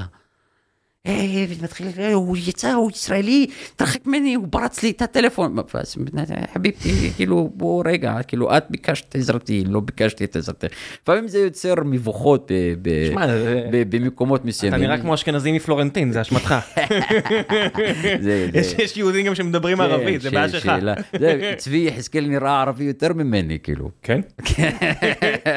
שמע, לא יודע, צוחקים עליי פה שאני מדבר על זה הרבה, אבל התחלתי לקרוא הרבה על ההיסטוריה של של מאיפה שהילד שלי הגיע. אני אומר, הילד שלי הוא חצי עיראקי. כן. וצוחקים עליי שאני אומר את זה כל הזמן, אבל זה פיצצתי את השכל לקרוא שתחילת המאה ה-20 בבגדד, חצי מהאנשים היו יהודים. חצי. נכון. 40 ומשהו אחוז, חצי. אז אני אומר, הילד שלי גם קצת ערבי. מה, לא, לא, זה גם אומר. שבתקופת האימפריה האסלאמית הם ידעו לנהל את ההבדלים בין הדתות ולייצר מודל שמאפשר לכל, אה, אה, לכל דת לחיות את, ה... את החיים שלו. אל תחמיא להם יותר והיום, מדי. היום אנחנו נכשלים. אל תחמיא להם יותר מדי, אל תשכח שאני אירחתי פה את בני מוריס שכתב ספר על השואה הנוצרית בטורקיה. הם היו טובים עם חלק מהזה, מי שהיה לו שאיפות, מי שהיה לו אספירציות לאומיות חטף כן. בראש. אתה יודע, זה פרק מאוד אפל בהיסטוריה הערבית מוסלמית, ואני אומר ערבית, אנשים אומרים טורקים זה לא ערבים, אני יודע, אבל הרבה ערבים הלכו לשחוט נוצרים בטורקיה, התנדבו ונסעו גם ליוון אחרי זה. שמע, זה, זה פרקים מאוד אפלים של, ה... יש- יש של האומה הערבית. יש- יש פרקים אה, אפלים. זה, זה, אני לא רוצה זה- ללמוד מהטורקים איך להתנהל, כי הם עשו גם לא, עבודה גרועה ב... אבל דיברת על שנים יותר קודמות, אנחנו דיברנו על שנים לא, יותר... תחילת המאה ה-20 זה טורקיה, אחי, טורקיה. אבל- הם לא, אני לא רוצה ללמוד מהם כלום, כי הם גם היו מאוד אלימים, הם גם היו מאוד מושחתים. אני לא, אין לי איזה נוסטלגיה מד- מדומיינת לתקופה כן. יותר טובה. והעניין של האלימות, אני חושב שאנחנו מתעלים על עצמנו. אה, אתה- אה, אומנם הבאנו פה לא. מלחמה מזעזעת, ראית את המספרים? ראיתי את המספרים, אנחנו מת... זה קצב, אה, אבל זה, באמת, אני שואל אותך, זה, זה הגיוני שאף אחד לא מדבר על זה? איפה, בישראל? כן. א' כל, מה זה אף אחד? הנה אני ואתה מדברים. כן, אבל כאילו, כאילו אף אחד לא התייחס עדיין לזה ב- ב- ב- ב- ב- ברצינות, שכאילו, זה זוועה, זה כאילו, אני לא... תשמע, זה כמו שאני אשאל אותך עד כמה זה הגיוני שבסוריה נהרגו רבע מיליון אנשים, וזה לא שהציבור הערבי בעולם אה, אמר מה לכל הרוחות, כן? אבל תראה, אתה... או תימן, אתה. יודע, אנשים פה צועקים, אני ראיתי סרטון במנהטן של חות'ים, חות'ים, make me proud. ואני אומר, אתם זוכרים שהם אחראים לאסון ההומניטרי הכי גרוע בתולדות כן, המאה ה-21? אבל זה, זה מה, ש, מה שמעניין. דקה לפני 7 באוקטובר, היינו פה מדברים על ה- constitutional law של קנדה, ומדברים על ה- constitutional law של מדינות ב- ב- ב- בעולם, ואיך אפשר לבנות חוקה, ועכשיו אתה משווה את ישראל לתימן ולסוריה. ו- כי זה המספרים, אין לי ברירה, אבל זה המספרים, זה מלחמה, כאילו שהיא גרועה, אבל אתה יודע, זה- זה הגיע אחרי באמת, אתה יודע, זה, שמע, עובדה, אני לא אומר עובדה, זה הטבח הכי גדול ביהודים מאז 1945. אתה צריך להבין שגם אנחנו באים עם איזשהו מטען תרבותי, שאתה יודע, שאתה אומר, אני- במשך 80 שנה אתה אומר never again, ואז זה קורה, אה, אני- כאילו, אבל, זה עובדה. אבל המדיניות של יצירת הקטסטרופה האנושית. אנחנו יוצרים קטסטרופה אנושית בקנה מידה שלא ידעה הזמנים המ-. המודרניים. כן. ואנחנו מדברים על עזה כאילו היא מדינה, אנחנו לא מדברים על של- 360 קילומטר, כאילו באורך. אנחנו מדברים על, אה, כאילו, אני אשווה אותה לתל אביב, אני לא יודע מאיזה רחוב. הייתי עד- שם. עד, עד, אני- זה מקום עד, קטן. עד איזה, עד איזה כן. רחוב. אז כאילו, אנחנו יוצרים קטסטרופה אורבנית מה, מה, מהגדולים. אני לא בטוח... ישראל, לא אנחנו, אני לא... אני לא חושב, אתה יודע, גם החמאס כאילו- שחפר שם מאות קילומטרים של מנהרות, הרי אתה לא באמת יכול לבנות משהו כשיש כל כך הרבה מנהרות מתחת, זה לא מטרו, כמו שהם מת- מת- מתגאים להגיד. כשאני שומע אותם מדברים אה, בתחילת המלחמה והם, ושואלים אותם, מה עם כל האנשים מעל המנהרות? הוא אומר, זה בעיה של האו"ם ושל ישראל, לא שלנו. ואני אומר, מה לכל הרוחות? אתה יודע, אני, זה היה, זה היה הפעם הראשונה שמי, אתה יודע, זעזוע, זעזוע, זעזוע, פחד, פחד, כן. פחד, ריחמתי על תושבי עזה, שהם כבר 20 שנה חיים, זאת אומרת, אני חי עם, עם ממשל שאני לא אוהב אותו, אני מפגין נגדו, ואני אומר, בואנה, הם חיים עם ממשל שהוא גרוע פי אלף, והם לא יכולים להפגין, כי ירצחו אותם אם הם יפגינו נגד החמאס. ואני אומר, בואנה, אני באמת מרחם עליהם. תשמע, יש בזה משהו, יש משהו, קורה משהו דיסטופי. דיסטופי מה, מה, מהדיסטופיות של סרטי המדע הבדיוני של שנות ה-80. תחשוב על שני מיליון אנשים שכלואים בתוך אזור שמיטב הנשקים בעולם, ודרונס, וטייסות, וכאילו, ואומרים, ומזיזים אותם מהצפון לדרום, ומדרום לצפון, מלחמה, ואז, כן, ואז אין מלחמה אוכל, רעה. ואז אין מים, ואז הרעבה, ואז פגיעה בכל תשתית המאפשרת חיים כדי להפוך את המקום הזה לגיהינום עלי אדמות. אבל לא עושים את זה. ועכשיו אני מגיע לתל אביב, בכל מקום אני רואה, ביח, ביחד ננצח, ביחד ננצח. מה זה לנצח? ומה החברה הישראלית תהיה אחרי. הניצחון? יש הגדרה מאוד ברורה למה זה ננצח, שחמאס יניח את הנשק ויחזיר את החטופים, זה ננצח. ואז אתה בן אדם עם תודעה היסטורית, ראית כן. שיש איזשהו ארגון התנגדות גרילה שעזב את כן. הנשק שלו? בפיליפינים ובמלזיה היה ארגון שהפסיד ככה, היסטורית יש, ברוב המקרים זה לא מצליח. אוקיי. אבל יש מקרים שזה אה, הצליח, בואו נדבר על התנגדות אסלאמית גם. הם עזבו זה- את הנשק שלהם. במלזיה. במלזיה זה היה ארגון טרור איסלאמיסטי שרצה אה, זכות הגדרה עצמית אה, משלו. שמע, גם בצ'צ'ניה, אחרי כל המלחמה הרוסים הבינו שכדי לנצח, הם לא צריכים להרוס את כל הבניינים, פשוט צריכים לתת כוח לחמולה אחת ולהגיד לה תעשו מה שאתם רוצים, ועכשיו צ'צ'ניה נראית סוכר ממה שאני רואה באינסטגרם, הם חוגגים שם, הנה יש להם כוח צבאי, הם מוציאים סרטונים, יש להם לוחמים ב-UFC, כן, הרוסים, צ'צ'ניה נשארה חלק מרוסיה, והיא, הנה, הם, מה זה חלק מרוסיה? הצ'צ'נים, המוסלמים, שנלחמו נגד, עשו מוג'והדין נגד הרוסים, הם היום הלוחמים הכי רציניים של צבא כן, רוסיה שפולש אני- למדינה אני- אחרת. אנחנו לא במקרה הזה צריך ללמוד מה- מה- מההיסטוריה. אני לא אומר שצריך ללמוד, אני רק אומר, אני אבל אומר בסופו של דבר, אני רואה כאילו. אנשים בצפון ישראל, שיש מדינה אחרת, שלבנון, שאומרת, אנחנו נכבוש את הגליל. והם עכשיו יורים טילים על אנשים מפונים בתוך ישראל, ואני אומר, אני מבין, כן. אני אישית, שאני ער לקטסטרופה בצד בעזה, וציינתי פה, אני חושב שבשמיני או תשיעי באוקטובר הוצאתי אה, פרק, ואמרתי שם, ציטוט של ניטשה, אתם לא, אתה יודע, תסתכל מספיק זמן לתוך התהום, אתה תבין, אתם לא רוצים להיות מפלצות, אל תהיו מפלצות, אבל זה הסכנה. אנחנו בדרך לעשות דברים של מפלצות. אני אומר את זה, אני אמרתי את זה יומיים בתוך המלחמה. זה מדיניות יצירת אבל- הקטסטרופה. זה- אבל אני מסתכל על מה שהחמאס עושה, ואני אומר, זה לא ארגון שאני יכול לחיות איתו. אוקיי. אני לא, אני אישית, אני לא, אתה יודע, אני אומר, איך אני אגור, זאת אומרת, הבן שלי, שהוא בן חמש סך הכל, שהוא שואל שאלות, הוא עדיין אומר, כן. אתה יודע, ההורים גרו בבאר שבע, עכשיו הם גרים בראשון, אני אומר, נסענו שם הרבה, טיילנו שם, הוא מנסה לשים על המפה, זה כל כך קרוב. אני אומר, כן, כן, כן. זה כל כך קרוב, וזה שהם אומרים שם, שאני שומע את החמאס אומרים, על המסיבה, על הנובה, אומרים, שפעם הבאה לא יעשו מסיבות בהתנחלות. אני אומר, רגע, אבל זה לא 67, הם מדברים 48, הם קוראים לקיבוצים והמושבים בגבולות 48 התנחלויות. תשמע, זה, זה גם ויכוח, כי, כי חמאס אה, גם הכיר בגבולות 67 וגם הצטרף, אבל לתנועות אה, דתיות יש להם זמן גדול ויש להם זמן קטן. עם הנצח לא מפחד. לא, אני מדבר על ההמשגה של אה, פרופסור הלל כהן, הוא אמר שיש לתנועות דתיות יש זמן הגדול. אמרתי, עם הנצח לא מפחד, לא, הביטוי הזה לא מגיע משום מקום, אם אתה, אם אתה, אם אתה לא... ו, וזה, וזה אותו אם, דבר. אם המוות זה לא הסוף, יש לך אין סוף זמן, לי אין אין סוף זמן. לא, יש אני... מספר שנים קטן לחיות פה. כן, וגם התנועות הדתיות פה הן מדמיינות אחר. עם הנצח לא מפחד זה ביטוי יהודי. נכון, וסמוטריץ' ובן גביר חושבים שהם צריכים לסיים בגבולות הפורט ועיראק. או לא, חוזרים לעיראק. חוזרים לעיראק. אז כן. כאילו, אני לא, לא חושב. בגלל זה אמרתי לך, זה נורא מתסכל. עכשיו כן. גם כל הפנטזיה הזאת ששכנעו את הציבור, שקודם כל נמוטט חמאס, ואחר אוקיי, רק נמוטט את היכולת הצבאית והשלטונית שלו, ואז עכשיו לא, אנחנו, יכול להיות שזה קשה, אנחנו רק נחסל את המנהיגים שלו, ואז אחר אוקיי, המנהיגים שלו, אנחנו לא, כנראה... אף אחד לא יודע מה הוא עושה, אבל אתה יודע, אנחנו ברור לשנינו שאין לאף אחד תוכנית... אה, ואז אני לא מבין למה היחידים שיכולים לעצור את המלחמה הוא הציבור הישראלי, ולמה עד עכשיו...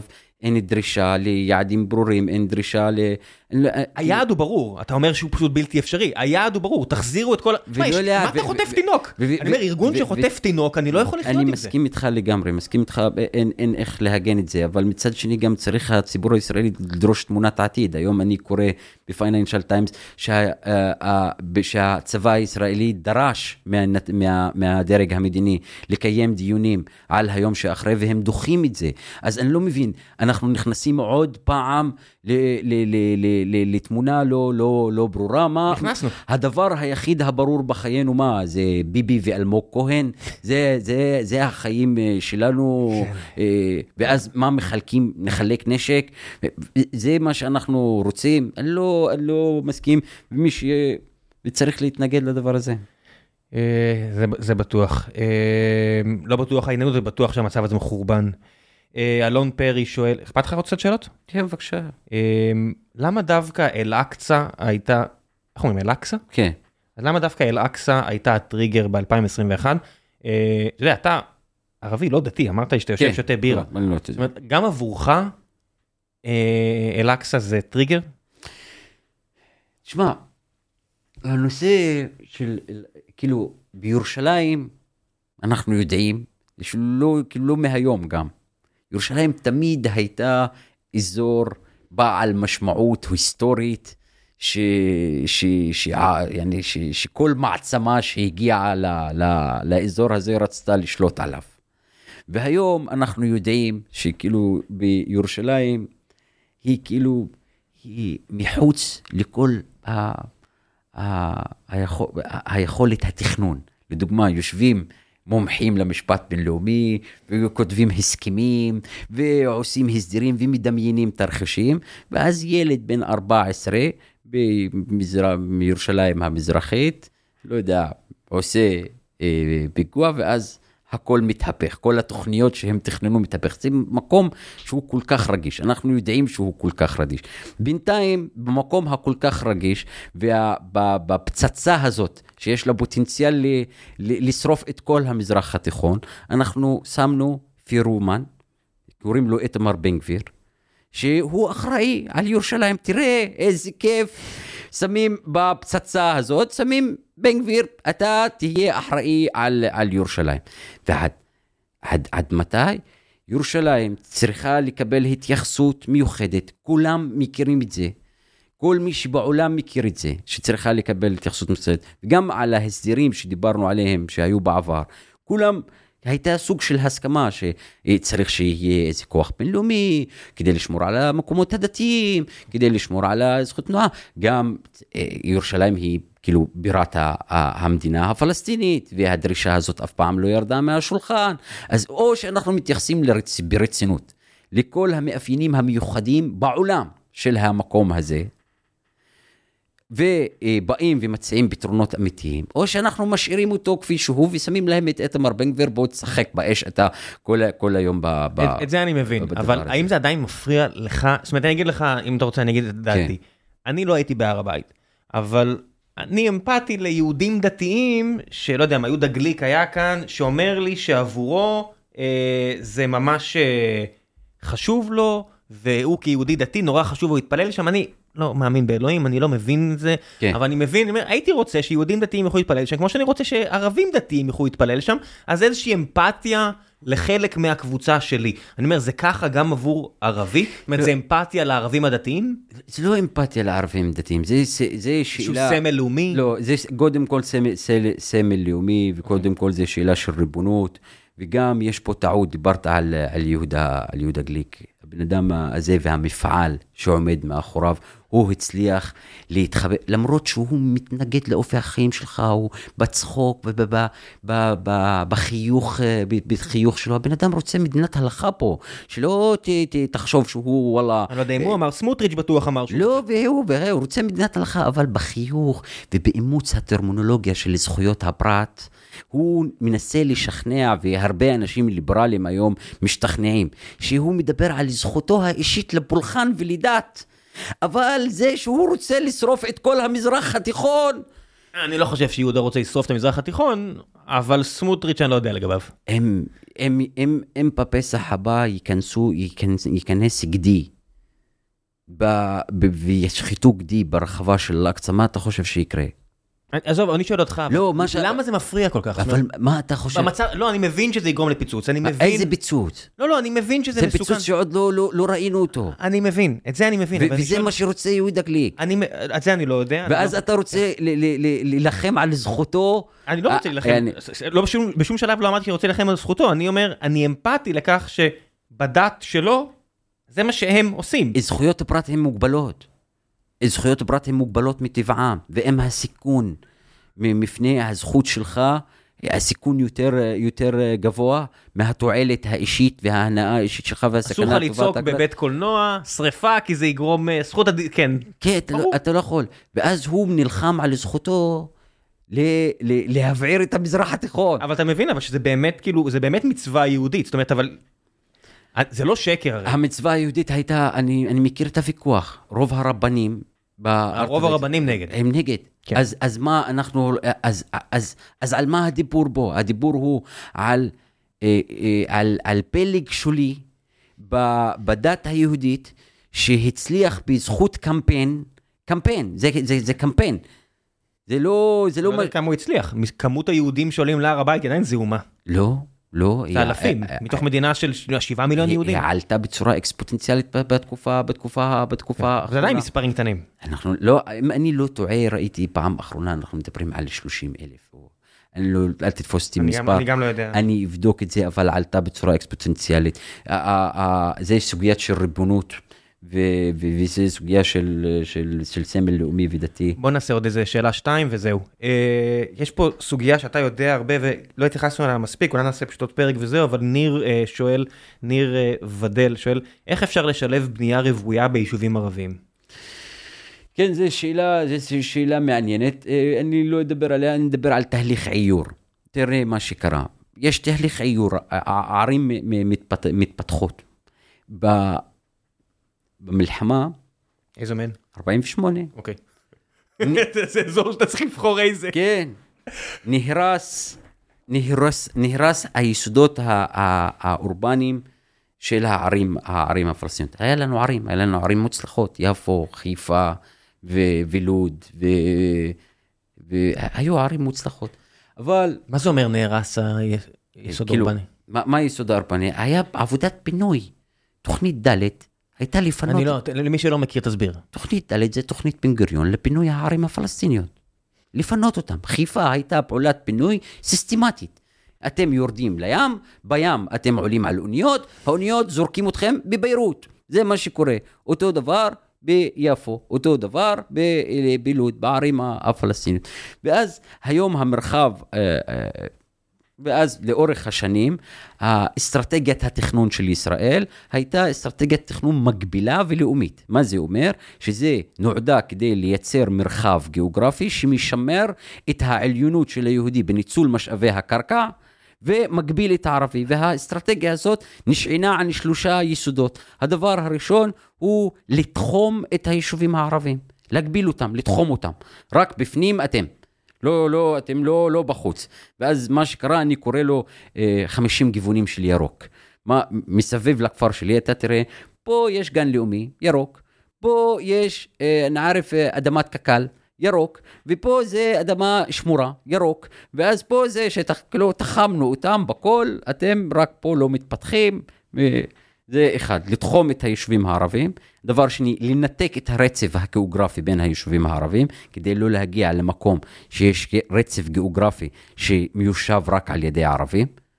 דוגמה, תוכנית ייהוד הגליל הגיעה בגלל זה. איך זה נגיד בא לידי ביטוי, נגיד, אם אני נוסע אה, לנצרת, אבל אני מגיע מסביב, אז יש שם את הכפר או עיר הקטנה ליד נצרת, איפה שהיה את כן, הרצח כאילו- של החמישה אנשים כן, במוסך. ב- בריינה. איך זה נקרא? ב- בריינה. לא בריינה. ביפת א-נצרי. ג'אפה, יפת א-נצרי, כן. כן. אתה יודע, זה מצחיק, אני אוהד כדורגל, אני אומר לי ריינה, אני כן. אומר, אני נוסע לנצרת עילית כדי לראות את ריינה משחק את מכבי ריינה. כן. אבל לא, אני מדבר על... לא, לא, אבל המרחב של... אבל הוא מחובר, אתה יודע, אתה נוסע, אתה מגיע לנצרת דרך המקום הזה, זה מרגיש כמו מטרופולין אחד. המרחב, המרחב של נצרת... מוזנח ולא לא יפה, אבל אחד. המ- המ- המרחב של נצרת הוא גם, הוא גם דוגמה טובה, הקמת נצרת עילית, ושכל משרדי... נוף הגליל, אל תדבר ככה. כן, נוף הגליל, נוף הגליל, והקמת כל המוסדות הממשלה שם, וכל התקצ... כאילו, כעיר, כעיר חזקה, היא נועדה כדי לא להיות האזור, ויש גם, גם כמה כן, מושבים. ייהוד הגליל, כן, כן, זה יש התוכנית. כמה מושבים, כדי לא... אבל איך זה בא לידי ביטוי שלא נותנים את המטרופולין הערבי הזה? אני, של- כי, כי ה- אה, האיור צריך השקעה מסיבית. לדוגמה, פה מתחתיך שמים עכשיו מיליונים כדי לדבר הזה. מיליונים, מיליארדים. מיליארדים כדי, למטרו. כדי למטרו. ואז כדי להתחיל את התהלוך, תהליך האיור מחדש בתוך היישובים הערבים, צריך להשקיע, ליצור עיר, צריך להשקיע, מה, מה זה עיר בהגדרה הכי פשוטה שלה? עיר שיש בה תשתיות על. תשתיות שמאפשרת אוטובוסים ומאפשרת אה, רכבת, אתה יודע, אין אף תחנת, אוטוב... אה, תחנת רכבת ביישובים, באף יישוב ערבי. אין אף תחנת אה, רכבת, אין לנו רכבת. אני עברתי לחיפה, אני צריך רכבת אה, דרך אגב. אני ואשתי משתמשים ברכבת. וצריך להשקיע בתשתיות על, צריך להשקיע במוסדות ציבור, כי יאיר גם מציעה לך שירותי ציבור. זה היתרון, אתה מקבל הרבה חסרונות בעיר, אין יותר טבע, אבל אתה אמור לקבל יתרונות. אתה אמור להקים את הדבר, ואמור לייצר מנועי צמיחה כלכליים. שאני לא רק ערי שינה, מה שקוראים להם, שאני הולך לעיר שלי רק כדי לישון וביום מתעורר כדי לצאת, ערי בתי מלון קוראים להם, ערי, ערי שינה. לא, שיש מנועי צמיחה כלכליים, הקמת אזורי תעשייה, הקמת אזורי תעסוקה, שלוש אחוז רק מתוך מכלול השטחים התעשייתיים של מדינת ישראל נמצאים בגבולות היישובים הערביים. רק שלוש, שלוש אחוז. ואז אם המדינה תתחיל להשקיע בתשתיות, בהקמת מוסדות ציבור וביצירת מנועי צמיחה כלכליים, נתחיל להיות, נראות תהליך עיור אורבני, אה, עיור טבעי בתוך היישובים הערביים, ואנחנו כבר רואים את זה במקומות כמו כפר קאסם, במקומות אה, כמו שמתחילים להיות ערים כלכליות. צריך להאיץ את התהליך הזה, אבל יש לנו עכשיו שר אוצר שעצר את כל התהליך, אה, את כל התהליכים איך זה האלו. בא לידי ביטוי שהוא עצר? התוכנית הכלכלית 550 עוד נעצרה. נעצרה אה, עכשיו, ועוד פעם אנחנו נחזור ל- ל- לאותו מקום, ואז תהליך העיור שאנחנו רואים אותו הוא תהליך אה, נכה, במובן הזה שהיישובים הערבים הם לא הופכים להיות עיר, הם הופכים להיות אה, כפר בהיריון או כפר מנופח, כאילו במובן הזה ש... זו הגדרה מעולה. זה באמת נראה ככה. כן, זה כאילו... זה לא מרגיש...